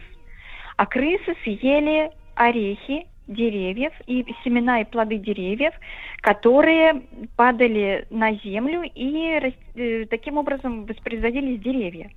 А крысы съели эти плоды, и деревья не выросли. Кроме того, почему деревьев вообще нет на этом острове? Их срезали местные жители, когда они на этих бревнах катали свои статуи. Статуи высекали в одном месте, клали их на эти бревна, катали, катали, катали эти бревна, докатывали до того места, где должны были установить статую, врывали, вкапывали их в землю, э, бревна гнили там или их там не знаю куда использовали, но в итоге у них даже не осталось бревен для лодок. Представьте, нужно выйти в море, чтобы кормиться рыбой, или ловить птиц, то есть кур нет, э, свиней там нет, ничего нет, только еда, это птицы и рыба. Э, Птицы гнездились в деревьях, деревьев нет, соответственно, птицы гнездятся где? Только в скалах. До, до скал нужно добраться каким-то образом. Э, нужны хотя бы веревки или еще что-то, как-то их плести, из чего, из лиан, лианы где? Нету. Лианы ползают по деревьям, деревьев нет. И стали кушать друг друга. Вот, и скушали, говорю, с 15 тысяч человек до 2 тысяч уже скушали за буквально там 500 лет, пока их не открыли э, мореплаватели. Да, ну, за кстати 500 говоря, лет, э, за 500 написал. лет, к- скажем так, кушали медленно. Вот с удовольствием, видимо, да, Детей хорошо рожают. Знаете, Да. детей хорошо, дети, Да. они воспроизводимый такой Да, материал. Софья Евгеньевна, мы тогда сейчас прервемся на, э, на выпуск новостей новостей спорта и потом продолжим. Э, Софья Поле, кандидат исторических наук, э, научный сотрудник Центра Юго-Восточной Азии, Австралии и Океании, Института Востоковедения Российской Академии Наук с нами. Мы сегодня об океании говорим.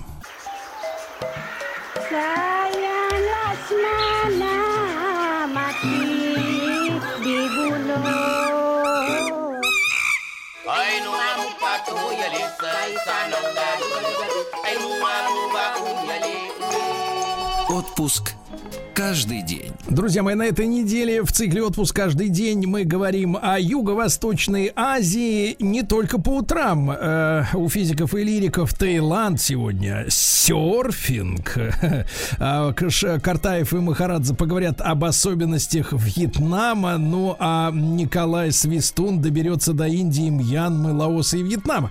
Вот такая насыщенная у нас сегодня программа. Мы же продолжаем разговор с Софьей Евгеньевной Поле, кандидатом исторических наук, научным сотрудником Центра Юго-Восточной Азии, Австралии и Океании Института Востоковедения Российской Академии Наук. Э, Софья Евгеньевна, так вот, э, главный-то вопрос, зачем они стоят на острове Пасхи, вот эти вот штуковины каменные, которые без еды оставили такое количество народу, и сколько из-за них было съедено? Да. Съедено очень много, конечно же. Много душ погублено. А самое главное, погублены все деревья на острове. Соответственно, гуманитарная катастрофа там приключилась. А истуканы, которые называются муаи, эм, они стоят эм, после смерти правителей, вот как, как в Египте строили пирамиды после смерти правителя. Также точно здесь после смерти правителя устанавливали э, эти статуи. То есть каждая статуя это на самом деле э, бывший живой человек. И у этого живого человека есть черты лица, то есть все статуи, э, лица этих статуй отличаются, и они кто-то потолще, кто-то похудее, кто-то постарше, кто-то погрознее, кто-то подобрее, то есть у них абсолютно четкие выражения лиц и так далее. И, в общем, это самый интересный остров в океане, поэтому э, на него клюют туристы, так скажем. Понимаю, Вот. понимаю. У них даже ведь они... э, это же чи- чилийская территория, насколько я понимаю, да? Да, да, остров да, Пасхи? это чилийская территория, и остров Пасхи долго-долго боролся за отделение. Остров Пасхи говорит, что раз есть Науру, 10 тысяч человек, независимое государство, почему бы нам 2 тысячи с половиной человек, рапануйцев, это остров Рапануи, звучит по-полинезийски, и рапануйцы говорят что о том, что они исключительная нация, и они тоже хотят э, суверенитет, независимость и так далее. И тогда Чили направила туда очень много своих людей на ПМЖ, и они сравнялись, и теперь чуть-чуть превысили местное население. И, соответственно, когда проходит голосование, то остров остается в составе Чили. Всё. А этим ребятам, которые туда отправились жить, им доплачивают, что специальные северные Да, надбавки? ну немножечко, конечно, да, там и дома у них и все прочее, ну да, чуть-чуть, э, чуть-чуть неплохо они там живут, э, Да, главный да, климат Ну, хороший. Чили, Плюс Чили 25 хорошо, год. Чили хорошо спекулирует на теме острова Пасхи. У них э, даже вот их Очень. знаменитый этот коктейль Писка Зауэр, по-моему, называется, да, они вот продают эту, эту самую писко э, в бутылках, которые сделаны в форме э, вот этого э, демона. Тукана, этого. да, да, да, да, да, да. И, но это, конечно, страшная вещь. Пьется, я был в Чили просто один раз. Значит, э, пьется легко, а потом, конечно, космическое состояние. Хорошо, э, хорошо. Значит, э, Софья Евгеньевна, а все-таки возвращаясь, да, к нашим путешественникам. Вот смотрите, у нас были научные цели, да, э, и даже наш Миклуха Маклай, я так понимаю, что и потомок его э, жив, э, здра, здравствует, да, до сих пор. Но Да, вот да, мы да. как-то как-то вот не застолбили там никаких территорий, а проклятущие капиталисты, американцы, французы, еще кто-то там, да, они все там, британцы, естественно, они все там понатыкали своих флагов, все эти территории распилили. Я так понимаю, что до сих пор там, ну вот, территориально огромное количество колоний, да, где наци... на- ну, местные народы не Да, самостоятельные. да, да, там, там 12 независимых государств и две- 12 э, зависимых территорий. Но территории не хотят выходить из состава своих метрополий, потому что это их финансово очень невыгодно. Ну, ну, ну, ну вот Н- Наура, оно же должно бедненькое бегать, да, между всеми, и у всех просить по чуть-чуть. У Фиджи тоже, да, Кирибати заявили, что они тонут. Кирибати тонут вот все 20 лет, которым я, в течение которых я занимаюсь этим регионом, Кирибати у меня тонут, тонут и тонут. Как И в они Венеция, да, взяли- примерно? Да, да, да, да. И знаете, это огромные деньги. Вот, но это надо же стараться, это же работать надо. А когда ты в составе находишься большой какой-то там страны, да, европейской, которая сама тебя спонсирует, ну, правда, вот на, на Таити были, например, э, ядерные испытания. Э, в Микронезии тоже были ядерные испытания. Франция проводила во французской Полинезии свои испытания не на самом острове Таити, а на острове Муруроа. И 196 в итоге испытаний, да, это очень много. И теперь эти вот на- нации, э, эти зависимые территории, они требуют постоянно компенсации за ущерб экологии, за ущерб здоровью, который нанесли эти испытания. Требуют, требуют и требуют, и не успокаиваются, вот как-то так. понимаете? Ну, то есть Поэтому, рабство да. может быть выгодным, я понимаю. Очень, очень, очень. Да, а, э, э, Софья Евгеньевна, а из известных людей, вот, э, э, ну, мы понимаем, да, и художники туда стремились, не только путешественники. Вот расскажите нам, пожалуйста, про известных людей, чья биография связана с теми далекими краями. Известные люди, конечно же, на ум приходят прежде всего Поль Гоген. Э, Он приехал э, к началу 20 века на Таити. Из Таити в 1901 году он перебрался как раз на Маркизские острова, на остров Хиваоа. Э, Это остров рядышком с островом Нукухива, куда попал как раз у нас первый путешественник Крузенштерн. Э, Почему интересно это место? Это центр полинезийской культуры. И там живут самые татуированные люди в Полинезии. И там есть тоже таинственные стуканы, правда, не такие огромные, как эти муаи на острове Пасхи, но тоже каменные и тоже очень интересные, с лицами, э, с какими-то там орнаментами. А и татуировки, интересными. получается, именно оттуда пошли? Да, да. Когда э, приплыл Джеймс Кук, буквально там за несколько десятилетий до Крузенштерна, э, о- океанию всю обплыл Джеймс Кук. И что увидел Джеймс Кук? Он увидел татуировки. Что понял Джеймс Кук? Что тату- татуировки означают статус. И что придумал Джеймс Кук? Он придумал перенести себе на свое тело татуировки великих вождей пол- полинезийских. И э, что, что означает татуировка? Например, количество убитых врагов и количество маны. Мана – это такая штука, которая тогда заменяла деньги. То есть мана – это такая духовная сущность, это харизма, и она отражается в татуировке. То есть Это лично, давай так, да. личностный капитал. Точно, точно личностный капитал, который ничем не выражается, кроме как достижениями, которые передаются в татуировке. И в татуировке сколько детей, сколько родственников, сколько предков, которые тоже были носителями маны, так скажем. И Джеймс Кук понял, что чтобы быть человеком, обладающим огромной маной, нужно иметь вот эти татуировки. Он взял их и себе нанес. Попросил Так. местных жителей себе такую татуировку сделать. Он же тоже как бы капитан корабля, ведь, да, он великий вождь вот этой вот э, не- небольшого как бы племени, которое он возит с собой на корабле. Правда, местные жители э, смеялись, почему же, говорит, вы женщин-то с собой не возите, что же это одни мужчины-то? Вот, и им было сложно объяснить, что есть огромные острова, где есть огромное количество женщин, а это просто маленькая группа людей. Но если учесть, что на островах жило всего по тысяче-две тысячи человек, то команда из 200 человек, ну, на, на самом деле это для них не маленькое племя было, правда же? Вот. Э, Короче, Джеймс Кук нанес себе татуировки, и когда он уже доплыл до Гавайев, то на Гавайях его приняли чуть ли не за божество. Представляете, у него какая огромная мана накопилась в виде татуировок. А полинезийская культура, она на самом деле едина для всей океании. От Новой Зеландии до А Таити и странно, до кстати говоря, э, Софья Евгеньевна, странно, что его не заставили кирпичом стирать татуировки. Э, В принципе, э, дело-то, так сказать, извините за каламбур, уголовно наказуемое. Когда человек навешивает ну, себе не то, что Он, заслужил. им, о- он выучил пару местных полинезийских слов. Он выдавал себя за полинезийского белого человека, который с огромной маной и которому положено больше продуктов питания за меньшее количество гвоздей и железных предметов. Вот Мгм. в чем была суть. То есть обмануть уже местных жителей хотели белые люди. Почему Россия не, не лезла? Потому что у России нет духа предпринимательства.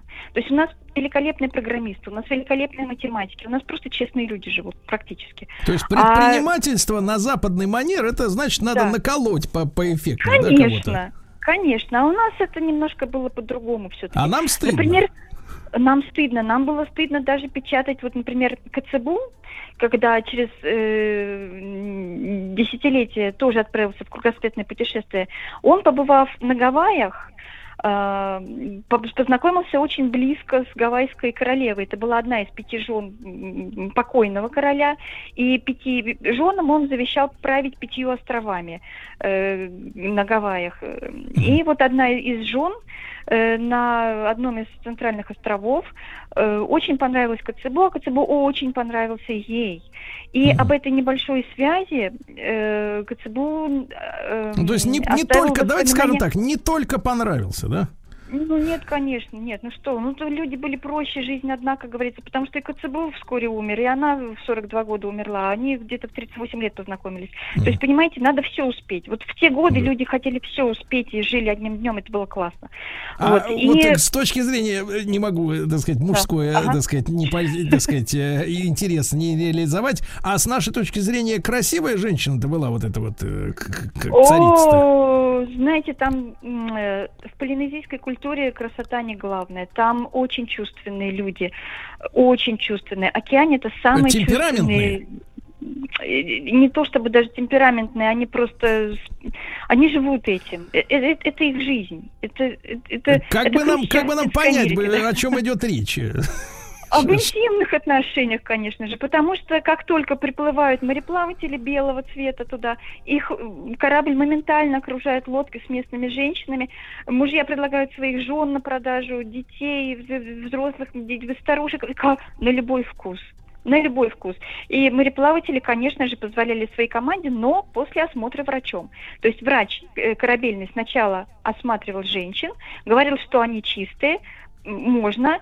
Э, А почему э, так тщательно все проверялось? Потому что капитан э, подписывал специальный договор, и вообще царским указом было велено капитанам следить за здоровьем экипажа. Экипаж подбирался очень тщательно. В экипаже, например, у Крузенштерна был Беленсгаузен, будущий открыватель Антарктиды. Там был 15-летний как раз Отто Коцебу, который тоже потом сделал две кругосветные экспедиции. И, то есть он уже, уже в 15 лет увидел, как это бывает, да? Да, да, да. Да, да, господи, это я же говорю одним И мечтал, наверное, об этом уже, как бы, да? О, видимо, не только мечтал, конечно. И Вот. воплощал мечты свои светлые. да. Конечно, воплощал, потому что женщина очень чувственна. Например, Антон Павлович Чехов, когда Так, сам так, совершил кругосветное путешествие, он заехал на Цейлон, Так. а Цейлон это уже ближе к Океании, и Да. он сказал, что цейлонские женщины самые лучшие в мире. Он испробовал что? всех. Да, вот. А цей- цейлонские, говорит, самые лучшие. А если бы он в океане приплыл, и особенно Слушайте, на Гавайи, он бы слушайте, вообще просто, ну, просто оттуда не Софья уехал. Вот Евгеньевна, Джек вы сегодня, вы сегодня просто открытие. И женщины лучшие, и чай цейлонский замечательный. Все прекрасно. Sayanglah semalam mati dibunuh Ay nungamu patu yali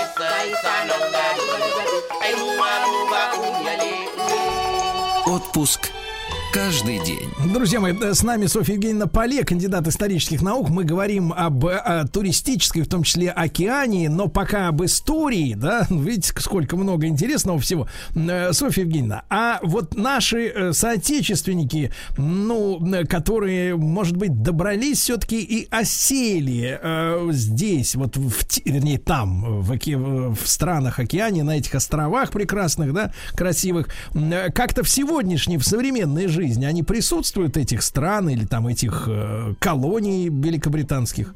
Да, да, безусловно. Наши соотечественники бежали от революции через Манчжурию, это на Дальнем Востоке, через Владивосток в Австралию. Из Австралии староверы переселились в Новую Зеландию, есть огромная община староверов в Новой Зеландии. И русских достаточно много, правда, они все скрывались, скрывались. На Таити есть тоже русские, и даже в Вануату пожил один у нас замечательный русский человек, э, по- потомок как раз беженцев от революции, например, потомок белого беглого генерала, э, стал президентом французской Полинезии Александр Леонтьев. Фу-фу. С 1987 по 1991 годы он был президентом французской Полинезии Таити. Но он сел за воровство. Есть, Вот русский характер, он как бы, он везде такой. Может, И, наоборот, например- нахватался, нахватался у этих э, поработителей. Ну, Кто его знает, чем там, ну, очень красивый мужчина, между прочим. Мужчина очень красивый, яркий, видный такой, чуть-чуть уже смешанный с местным э, населением. Вот. И э, он, ну, а знаете, как там сидят в тюрьме на островах? Из своей виллы вы переезжаете просто в соседнюю виллу, и, ну, не можете кататься по всему острову, а можете просто кататься по вашей вилле, э, гектару где-то примерно. То есть, ну, тюрьма не отличается от обычного дома, продукты те же, э, климат тот же, море такое же. То есть, ну, тюрьмы стоят на- на- в таких местах, где, ну, можно и поплавать, если что, как бы размять кости. Э, Туда девушки наведаются. То есть, ну, как бы сидеть в тюрьме в океане – это одно удовольствие. Так что Леонтьев, он не сильно возражал, вот, честно говоря.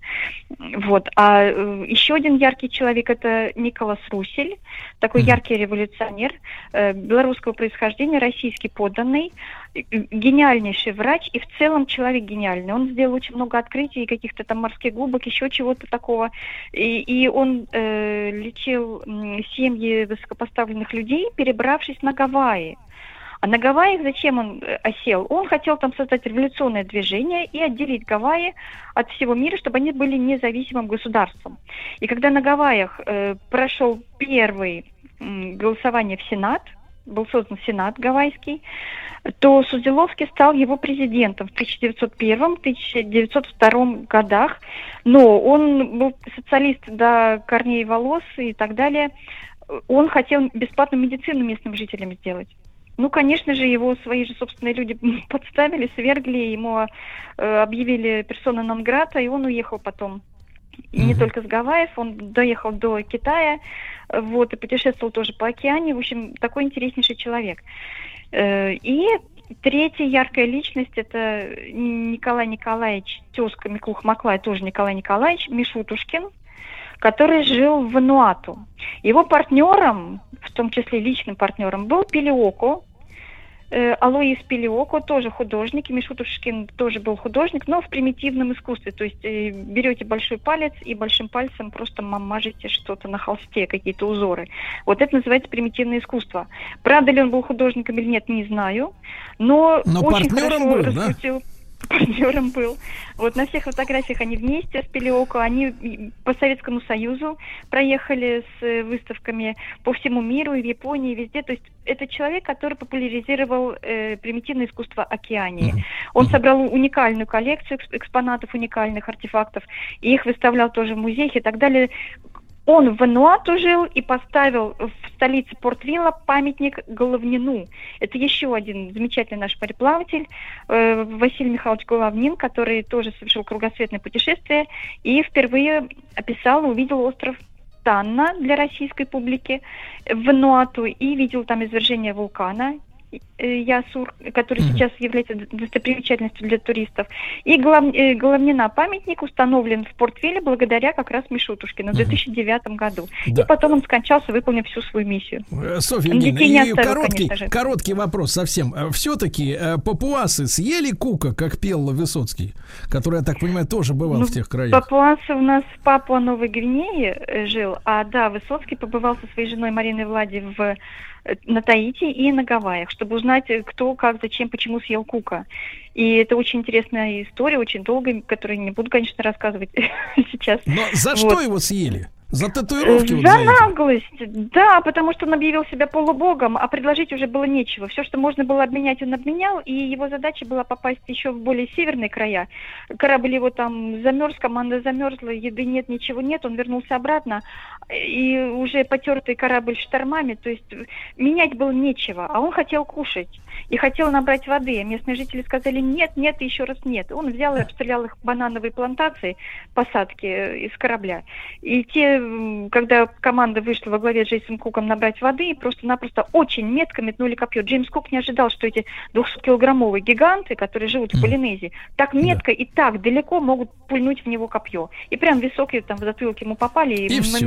Моментально он умер Да. на месте. А, Да, Софья. Евгеньевна, ну, блистательно. Благодарю вас за удивительную вашу лекцию. Софья э, Поле, кандидат исторических наук, была с нами в нашем цикле «Отпуск каждый день». Мы поговорили об океане.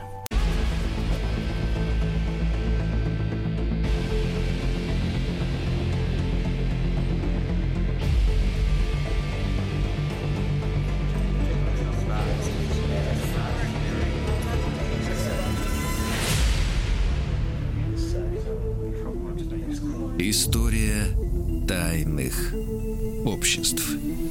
Друзья мои, история тайных обществ. Естественно, с нами Дмитрий Алексеевич Гутнов, доктор исторических наук, профессор Московского государственного университета. Дмитрий Алексеевич, не буду скрывать, э, что скучал. Говорят, вы были в отпуске, отдыхали. Да, Сергей, я отдыхал, побывал в, но, в колыбели русской государственности в Новгороде, в Обскове, сделал там довольно много для себя открытий. Я, например, не знал, что город Изборск, который является крепостью на границах Древней Руси, сейчас представляет из себя просто большую деревню. И более того, крепость эта была перенесена с одного места на другое. То есть, грубо говоря, события, связанные с Александром Невским и там э, борьбой с крестоносцами происходили, грубо говоря, на сельском поле, а не, на, не в той крепости, которая сейчас имеет быть, э, место быть в другом месте. Могу при встрече рассказать очень много интересного. Для себя Чудесно. открыл. Чудесно, чудесно. А, Дмитрий Алексеевич, но сегодня мы продолжаем интересоваться тайными обществами. И м, Да. э, главный наш сегодняшний герой это бедный-бедный Павел. Да, и Да, в принципе сегодня, я если, думаю- если, Дмитрий Алексеевич, если включить YouTube, то можно услышать четкую позицию следующую. Британцы, э, которым было невыгодно, чтобы наши э, шли в Индию через Афганистан, значит, подкупили генерал-губернатора, э, вот, и тот, сказать, на британские бабки удавил Ну да. несчастного императора. Ну да, все просто и понятно, знаете, в стиле 21 века. На самом деле ситуация гораздо более сложная. Я хочу объяснить, почему я обращаюсь к этому заговору, потому что на самом деле весь 18 век у нас проходит э, под названием дворцовые перевороты, и э, как бы э, постоянно раз там в 20 лет в среднем там, значит, на престоле насильственно менялись э, э, э, правители, но на самом деле ситуация, конечно, выглядит немного сложнее. Дело в том, что мы с вами обсуждаем историю тайных обществ.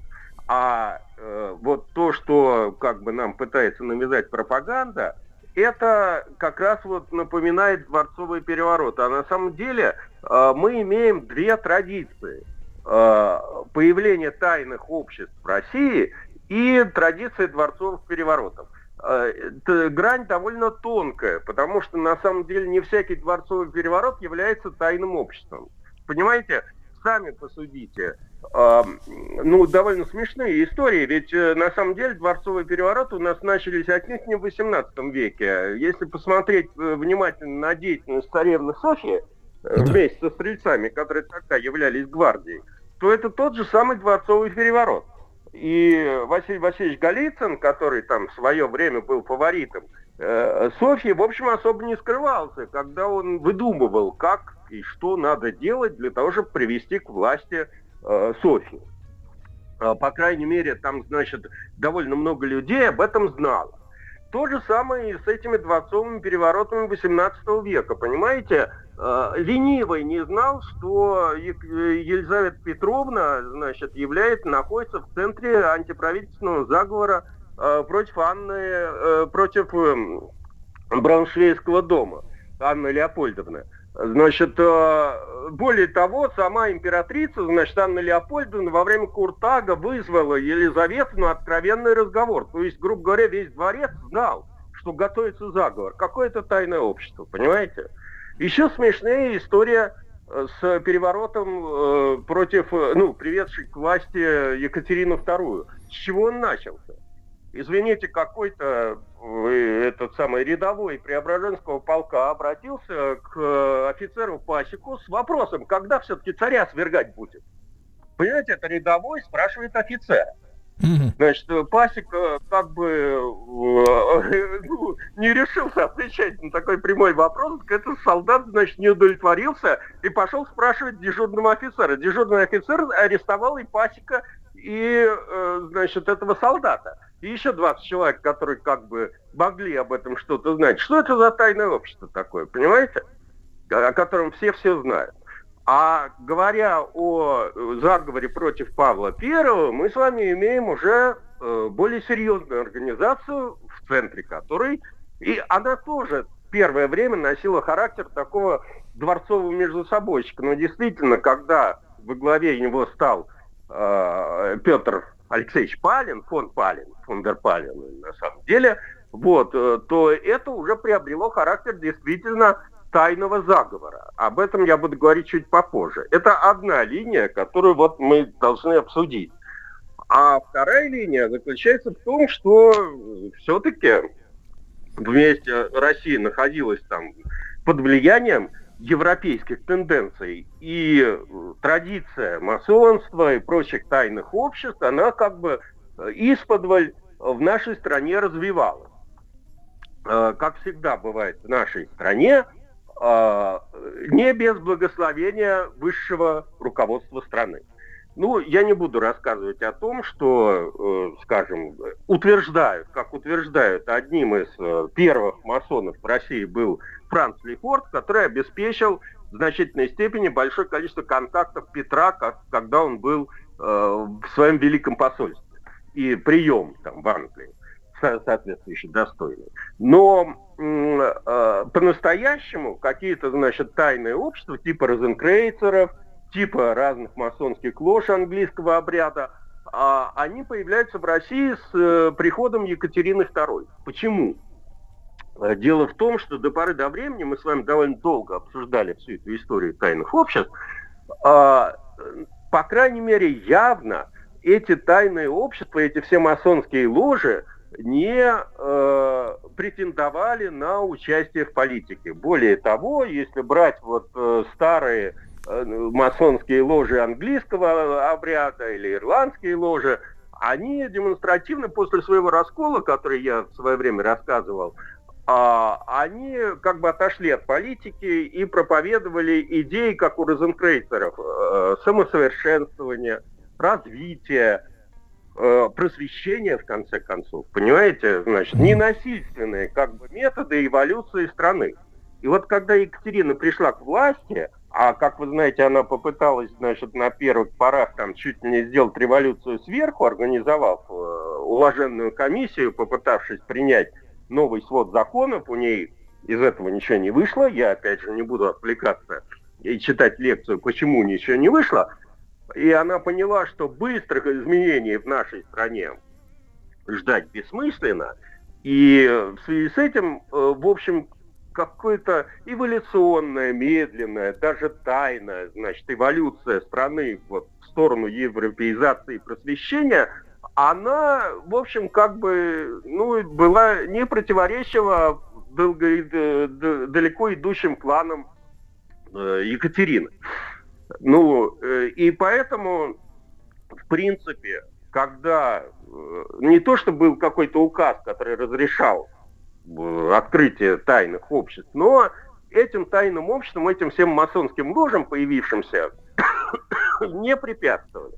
Скажем, Э, известно, что Николай Иванович Новиков, наш замечательный просветитель, да и оппонент Екатерины II в журнальной полемике, считается, что это э, их полемика между журналом «Всякая всячина» и Трутень является чуть ли не первой в, новой, истории России э, журнальной полемикой, э, состоял в... э, Он, он был розенкрейцером, понимаете? Э, Кое-какие его коллеги тоже вступали в различные там эти масонские ложи, типа Астрей и тому подобное, и это не считалось зазорным до поры до времени. Понимаете, никто их не подозревал, более-менее, э, более того, эм, они пользовались определенными привилегиями, потому что могли так, ну вот, например, когда Екатерина приняла э, указ о частных вольных типографиях, разрешавших открытие вольных типографий, стал вопрос о том, э, страна была не настолько богатая, то есть там не было довольно большого количества этих частных спонсоров, которые могли бы позволить себе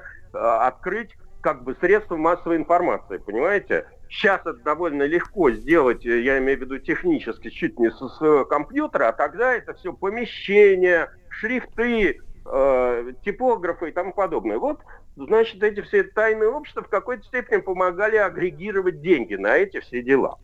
И Новиков там, скажем, развернул, помимо всего прочего, большую просветительскую деятельность. Ему потом это все аукнулось, когда его, так сказать, прижали и арестовали. И митрополит московский, дай бог памяти, Филарет, вел следствие по поводу того, что же наиздавал э, Новиков и искал там какие-то, значит, там э, прозелитские моменты и влияние католического Запада, как у нас всегда это бывает – правда, потом разочаровался и, написал в своем отчете э, генералу Шишковскому, что он молит Бога, чтобы все эти самые инакомыслящие были примерно такими же, как Новиков. Понимаете?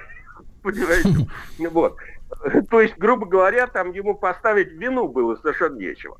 Ну так вот, Э, все развивалось довольно э, благополучно до того, как, э, в общем, не подрос Павел Петрович и Екатерине, я уж не знаю, там были серьез... основания, так сказать, серьезные или нет, стали докладывать о том, что вот эти вот члены масонских лож, э, ну, как-то они вьются рядом с наследником.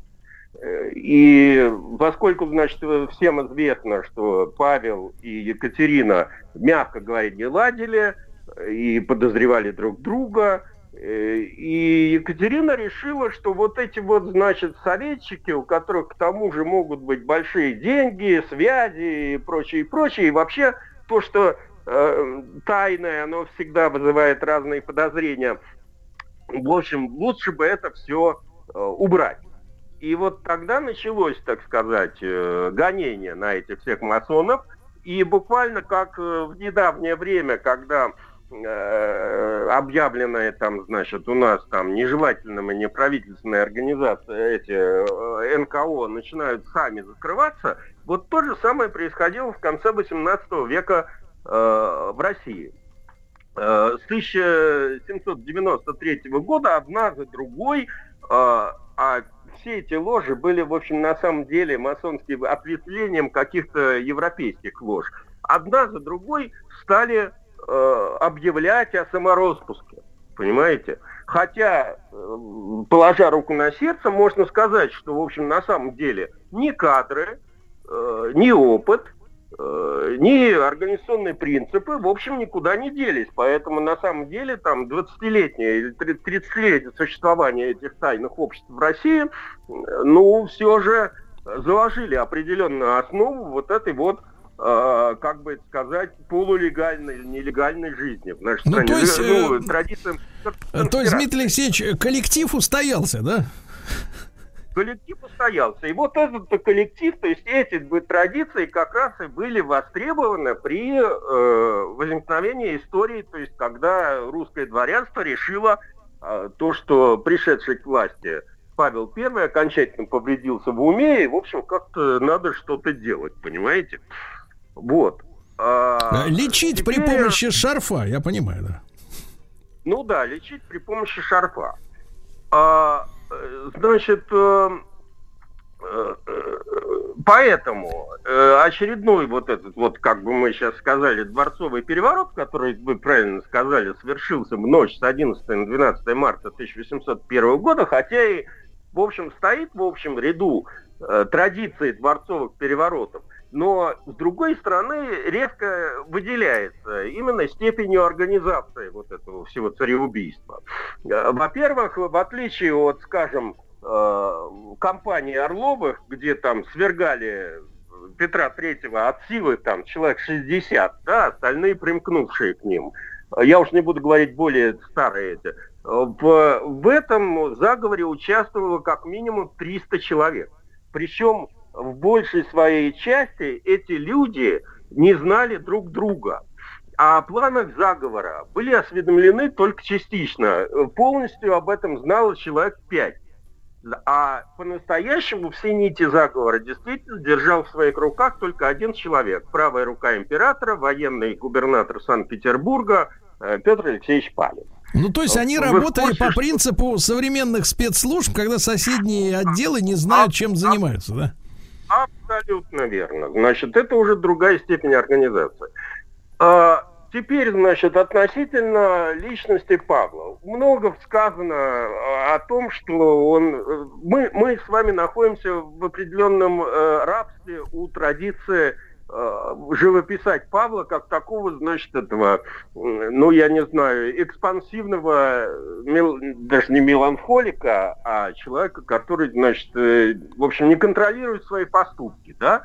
Хотя на самом деле в действиях э, Павла было много рационального. Я, например, не знал, что именно Павел I э, основал морское картографическое бюро, бюро карт, депо карт, по сути дела. Именно при Павле Первом в каждом полку появились военврачи, и для этого была основана военно-медицинская академия, медико-хирургическая она тогда называлась, сейчас военно-медицинская академия. А, Фельдъегеря появились, э, по- почтовый ящик для жалоб и предложений. В общем, конечно, а, если бы не вот такое вот э, экспансивное поведение, э, граничившее с э, сумасбродством, э, очень много чего Павлу можно было бы поставить э, в э, заслугу. Но к 1801 году у высшего российского дворянства сложилось убеждение, что император безумен. Э, Почему? Э, Ну, э, Павел потребовал, чтобы э, он провел ревизию армии и выяснил, что из 400 тысяч человек, которые находились под ружьем, э, около 100 тысяч человек неизвестно где гуляли, при этом получали зарплату. Поэтому он потребовал, значит, чтобы все находящиеся в отпуске явились в строй, а те, кто не явится в строй, э, значит, будут э, отчислены из армии с соответствующим, так сказать, поражением э, в зарплате. А, Павел ввел э, эти физические наказания для дворян. Дворяне полагали, что для них, их это не касается. Очень интересная история, могу отвлечься. И как раз у меня остается всего 4 минуты рассказать. А, Знаете, будущий декабрист Пестель, в- еще когда во время войны 812 года, когда им там делать в Париже было совершенно нечего, офицеры ходили к гадалке. Вот он зашел к одной гадалке, которая ему предсказала, что он закончит свои дни почти как Робеспьер, только не на гильотине там, а будет повешен. И тогда э, Пе- Пестель, значит, удивленно сказал, такого не может быть. У нас в России дворян не вешают. Тогда гадалка серьезно посмотрела на него и сказала, для вас изменят закон. И что вы думаете? Изменили же. Вот. А, Значит, э, так вот, э, как бы можно много говорить о сумасбродстве Павла, но каждый век, в начале века Европа обычно пробует на зуб Россию. Так было в XVIII веке, так было в XIX веке, да и в общем в XX веке. Вот. Э, И в начале, в конце XVIII века было совершенно очевидно, что столкновение между э, великими державами, как минимум, оно уже шло, но в конце концов это надо готовиться к большой войне. Поэтому, э, значит, направление действий Павла было понятно. Другое дело, что он метался. Он сначала участвовал во второй коалиции, потом рассорился, как вы помните, с австрийцами, со своими союзниками, кинул англичан, надо сказать, на довольно значительную сумму. Потому что все эти антифранцузские коалиции действительно спонсировались э, английскими деньгами. Э, И когда э, Павел I решил рассориться с австрийцами и заключить, э, так сказать, э, соглашение с Наполеоном, мир с Наполеоном, э, то на самом деле он кинул англичан на довольно значительные деньги, которые были ассигнованы на вот эту вот победоносную армию Суворова, действовавшую, действовавшую в Италии. Поэтому, конечно, с, с этой точки зрения у дворян, у русского истеблишмента были, так сказать, возможности, были, были резоны сомневаться в дееспособности императора. То есть Но... его убили за долги? Э, ну, э, я бы не назвал... Вы, вы все пытаетесь это, это все свести, как в 21 веке, значит, к таким прямым контртезисам. А, в том числе, на самом деле, рассорившись с англичанами, как бы э, Павел I а, прекратил экспорт английских товаров – запретил импорт Англи... то есть э, экспорт русских товаров в Англии, запретил импорт английских товаров, а ведь все предметы роскоши, да. извините, шли из Англии, понимаете? Да. Да. и, люди, конечно, и люди были крайне недовольны. Дмитрий Алексеевич, ну, мне кажется, можем мы еще одну передачу сделать на эту тему. Уж очень я, это интересно. Я да, я давайте думаю... так, так и сделаем. Да, Дмитрий Алексеевич Гутнов, доктор исторических наук, с нами э, в цикле «Тайны общества».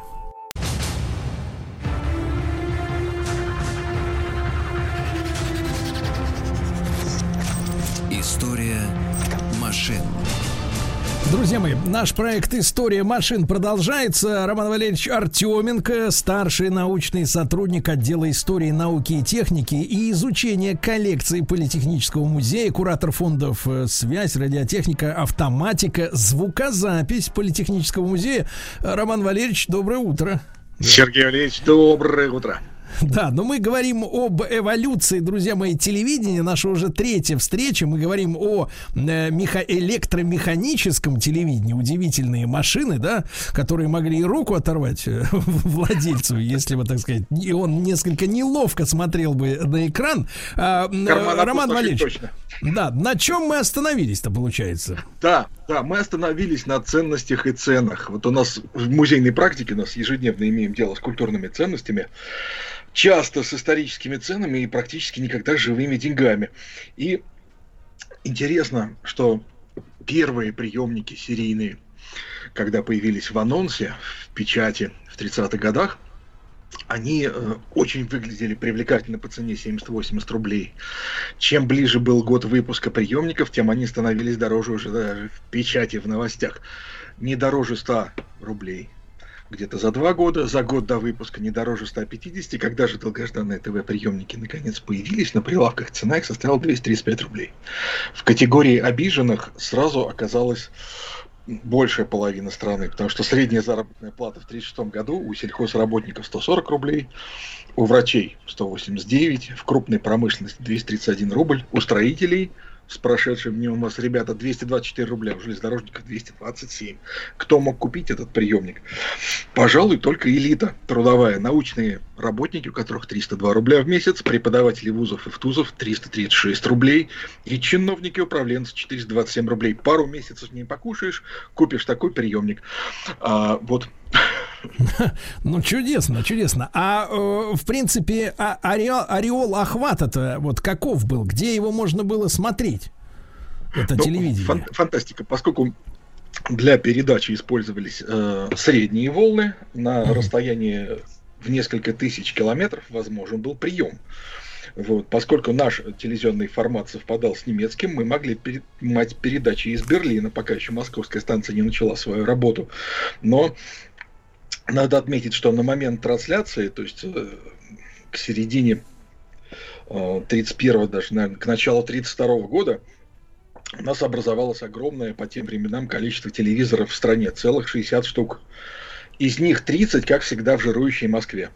Э, Да, но э, э, Роман Валерьевич, а немцы, э, которые, ну, наверное, тоже читали э, советскую прессу, по крайней мере, в посольстве, они вот за эти годы, э, за 30-е годы э, озаботились тем, что, в принципе, можно использовать телевидение в качестве контрпропаганды. М, А да. там, там, там была дружба двух социалистических режимов э, с небольшой разницей. Один режим настаивал, что одна нация лучше другой, а мы настаивали, что все нации должны жить одинаково интересно.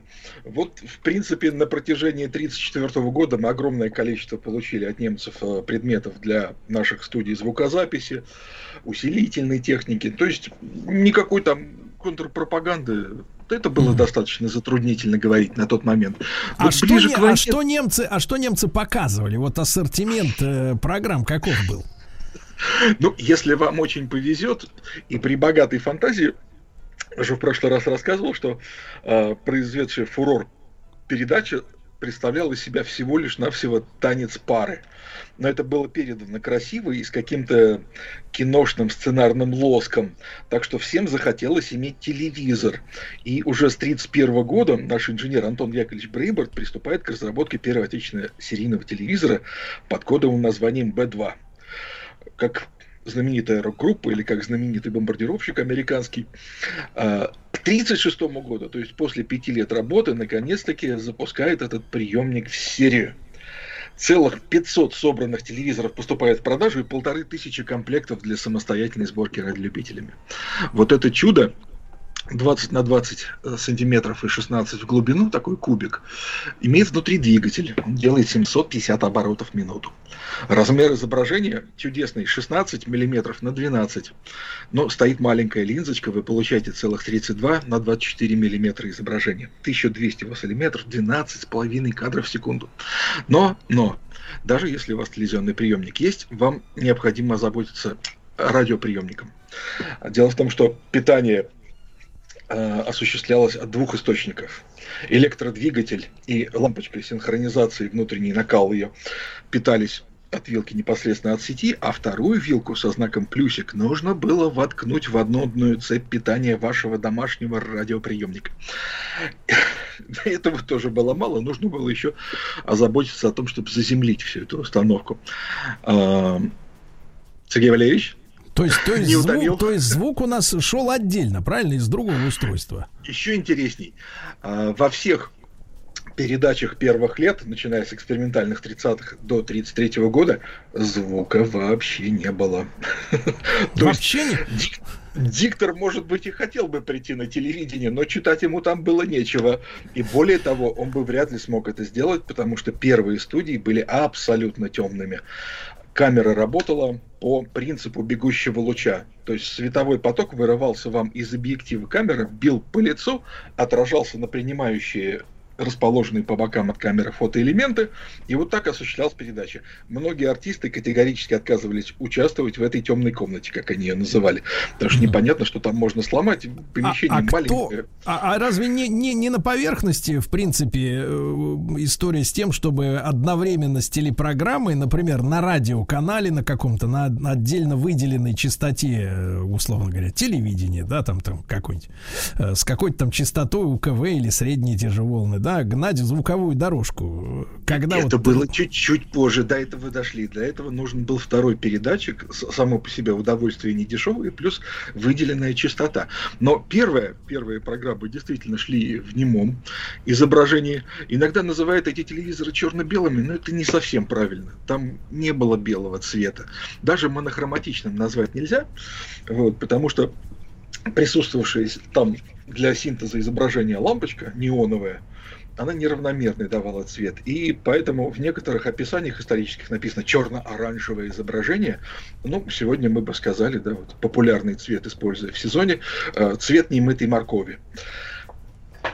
То есть вот достаточно. А что они тогда там, э, кроме, э, вернее, э, как это телевидение подавалось советским гражданам, если звука нет, цвет морковный, зачем оно это, э, зачем оно нужно это телевидение? Ведь радио Хороший да, вопрос. тогда выполняло, ну, все такие функции, вс- все и развлекательные, и информационные, и пропагандистские, правильно? И справлялось с этой работой достаточно хорошо. Но мы вырастили армию голодных до всего нового радиолюбителей, которые готовы были самостоятельно на коленке собрать вот это чудо, и у себя во дворе, так сказать, э, проявить техническую смекалку и показать, а вот что у меня есть, могу немцев принимать, могу наших принимать. В магазинах-то еще не будет без малого пять лет еще ждать этого телевизионного приемника. Вот, и даже когда он появится, а, первое время он вообще принадлежал весь телевизионный комплекс Народному комиссариату почты телеграфов. И поэтому в рекламе говорили, что вот получили мы наконец-таки телевизионный приемник размером с почтовый ящик с изображением целую марку, но в периодике профессиональные писали отдельно, да, качество изображения хуже, чем у аналогичной по размерам фотографии, напечатанной в газете. Да. А, ну, то есть это просто экзотика для фанатов, да, для таких э, людей, которые с паяльником дружат и с Соловым. Ну, это что-то из разряда, наверное, как все мы с удовольствием пользовались пейджером, да, в середине 90-х. Это казалось тоже достижением, хотя толком непонятно. Нужно кому-то позвонить, чтобы кому-то что-то передать, но, но популярностью устройство пользовалось. Что-то аналогичное происходило здесь. Было похоже ситуация на что-то с кинематографом, да, приходит немой, потом к нему приходит звук. И надо сказать, что первые телевизионные программы, они э, частично повторяют современные новостные программы, потому что вначале показывали то, что все знают. Показывали портреты руководителей партии и правительства, плакаты, лозунги. Затем происходило интересное. Все члены бригады инженера Архангельского и, и сотрудники соседних лабораторий по очереди позировали перед камерой. Все это удовольствие длилось, ну, все эти сюжеты укладывались в полчаса, как правило, по пока они не знали, что делать с этим дальше. А, ближе к 1932 году появляется понимание, что вообще-то могли бы и кино мы крутить, вот, но надо снимать свое в силу специфики да, нашей установки. Э, парады и демонстрации, лицо международного капитализма, труд и отдых, короткометражки, мультфильмы. Но все это не проходит по одной причине. Почти все идет в брак, потому что э, общий план невозможен, средний план непонятно, разрешение камеры очень низкое, получается только крупный план, лицо. Вот от э, москвича. Оно, оно узнаваемым было, это лицо вот на да, таком экране? Да, да, да. Вот, вот как раз хотел рассказать историю, которую слышал от очевидца этой системы. Э, на момент появления в 1935 году уже был собран самостоятельно такой приемник.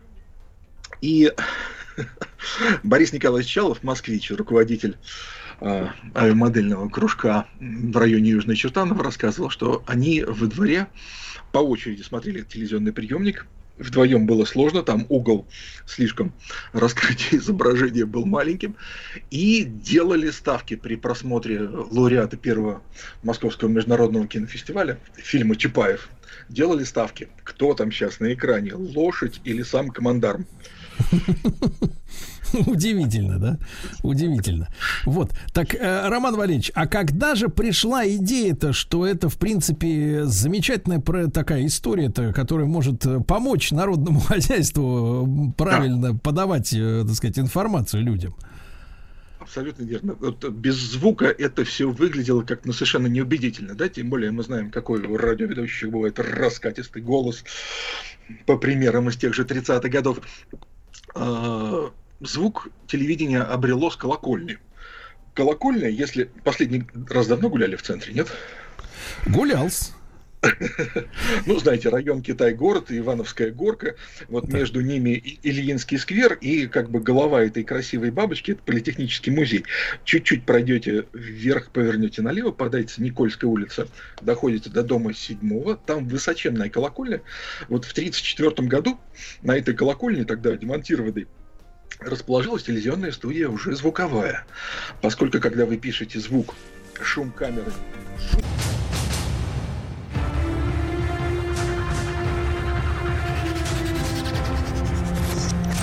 История машин. Друзья мои, с нами Роман Артеменко, старший научный сотрудник отдела истории науки и техники и изучения коллекции Политехнического музея. Мы говорим об эволюции телевидения. И вот э, студия разместилась на колокольне, правильно? Совершенно верно. Более того, был анонс в газете «Правда» в начале ноября Обладатель радиоприемника в нашей стране может по радио не только слушать оперу, концерт или сообщение о событии, но и увидеть его. С 15 ноября Всесоюзный комитет по радиофикации и радиовещанию приступает к регулярному телевидению. Два раза в пятидневку радиостанции имени Сталина и ВЦСПС с 24 часов будет передавать в эфир не только звук, но и изображение. Правда, в первое время очень немногие жители СССР сумеют превратиться из радиослушателей в радиозрителя. Для приема передач телевидения нужен специальный аппарат телевизор, которым обладают только несколько сот радиослушателей. Но важно начать это большое дело. И вот 15 ноября 1934 года артиста, еще мало подозревающих, в чем ему предстоит участвовать, Иван Михайлович Москвина, наверх на колокольню храма сопровождает Архангельский. И там Москвин читает знаменитый Рассказ Антона Павловича Чехова «Злоумышленник». Все приходят в восторг, понимают, что телевидение надо развивать убедительно. Картинка как бы приобретает дополнительные черты благодаря голосу ведущего. Не знаю, благодаря ли этому, а может быть, ну, частично. Ну, то есть па пазл складывается, да, из разных э, да, источников. Да, да, да, да. Вы получаете оружие. Там камера была усовершенствована, теперь не нужно было сидеть в темной студии.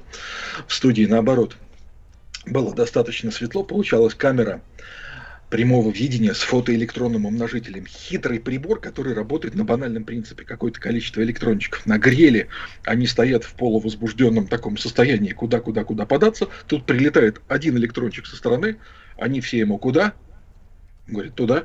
И мы с тобой. И все полетели. И усиление там и в тысячу, и в десять тысяч раз, и в миллион раз можно было получить. Чувствительность камеры прекрасная. Хотя Это наше изобретение особо... или, или иностранное? Да, да, да, да, да.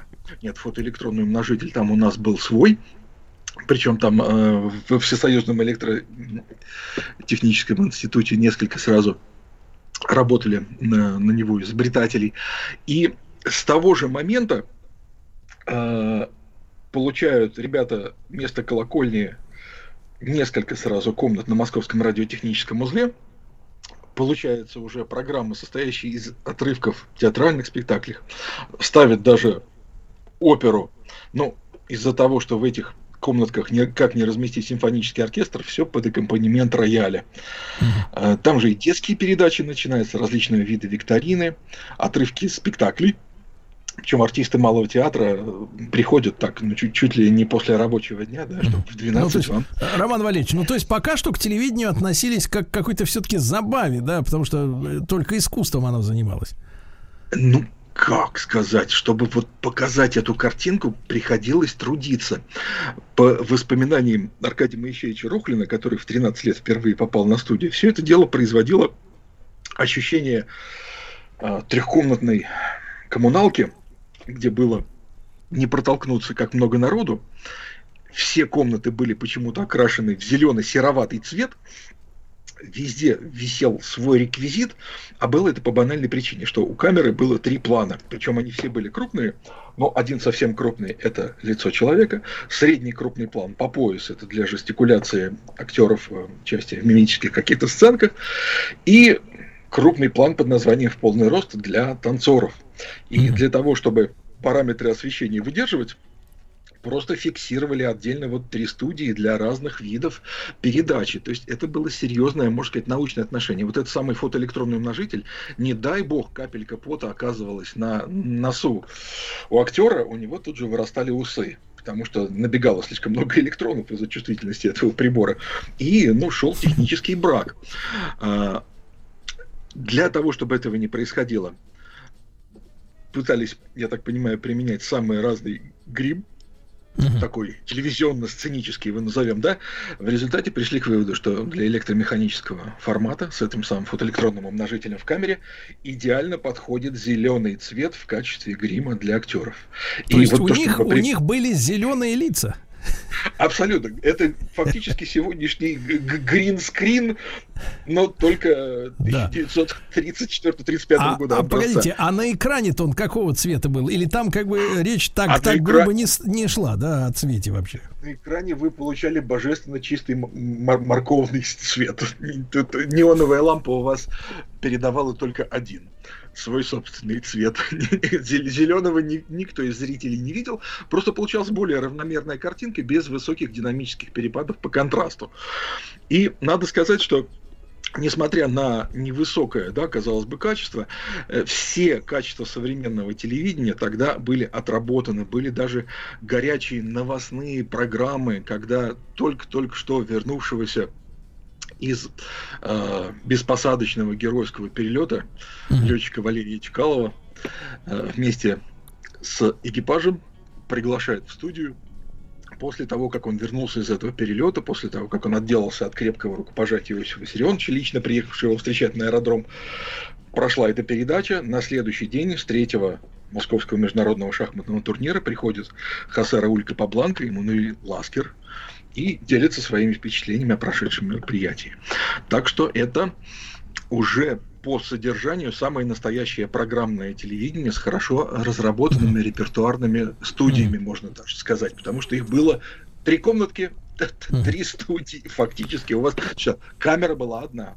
Да. Одна единственная. И Роман она одна единственная. Роман сохранилась у нас в музее. Да, а вот какой сложился за эти годы нескольких, нескольких, за несколько лет до предвоенных, да, у телевидения среди москвичей хотя бы образ? Или, в принципе, это, поскольку приемников были штучные экземпляры, все-таки, попу... ну, не то что популярны, о нем не говорили? Или наоборот, о нем уже мечтали? Очень, очень говорили, это было чудо, все хотели, точно так же, как все мы хотели какую-нибудь игровую приставку, первый сотовый телефон, неважно, что там на экране. И надо отметить, что благодаря большой, как уже подчеркивал, армии радиолюбителей, mm-hmm. были втянуты мальчишки. Это, наверное, самый главный опыт развития телевизионного вещания, потому что все принципы современного вещания... Ну, то есть, то есть молодежь на, начала увлекаться физикой, да, и радиотехникой. Абсолютно верно. Да, и здорово. Того, нек- а, Роман Валерьевич, Роман Валерьевич, я буду искренне рад еще раз с вами, как говорится, услышаться. Роман Артеменко, Политехнический музей. Мы сегодня об эволюции телевидения поговорили. Еще больше подкастов «Маяка» насмотрим.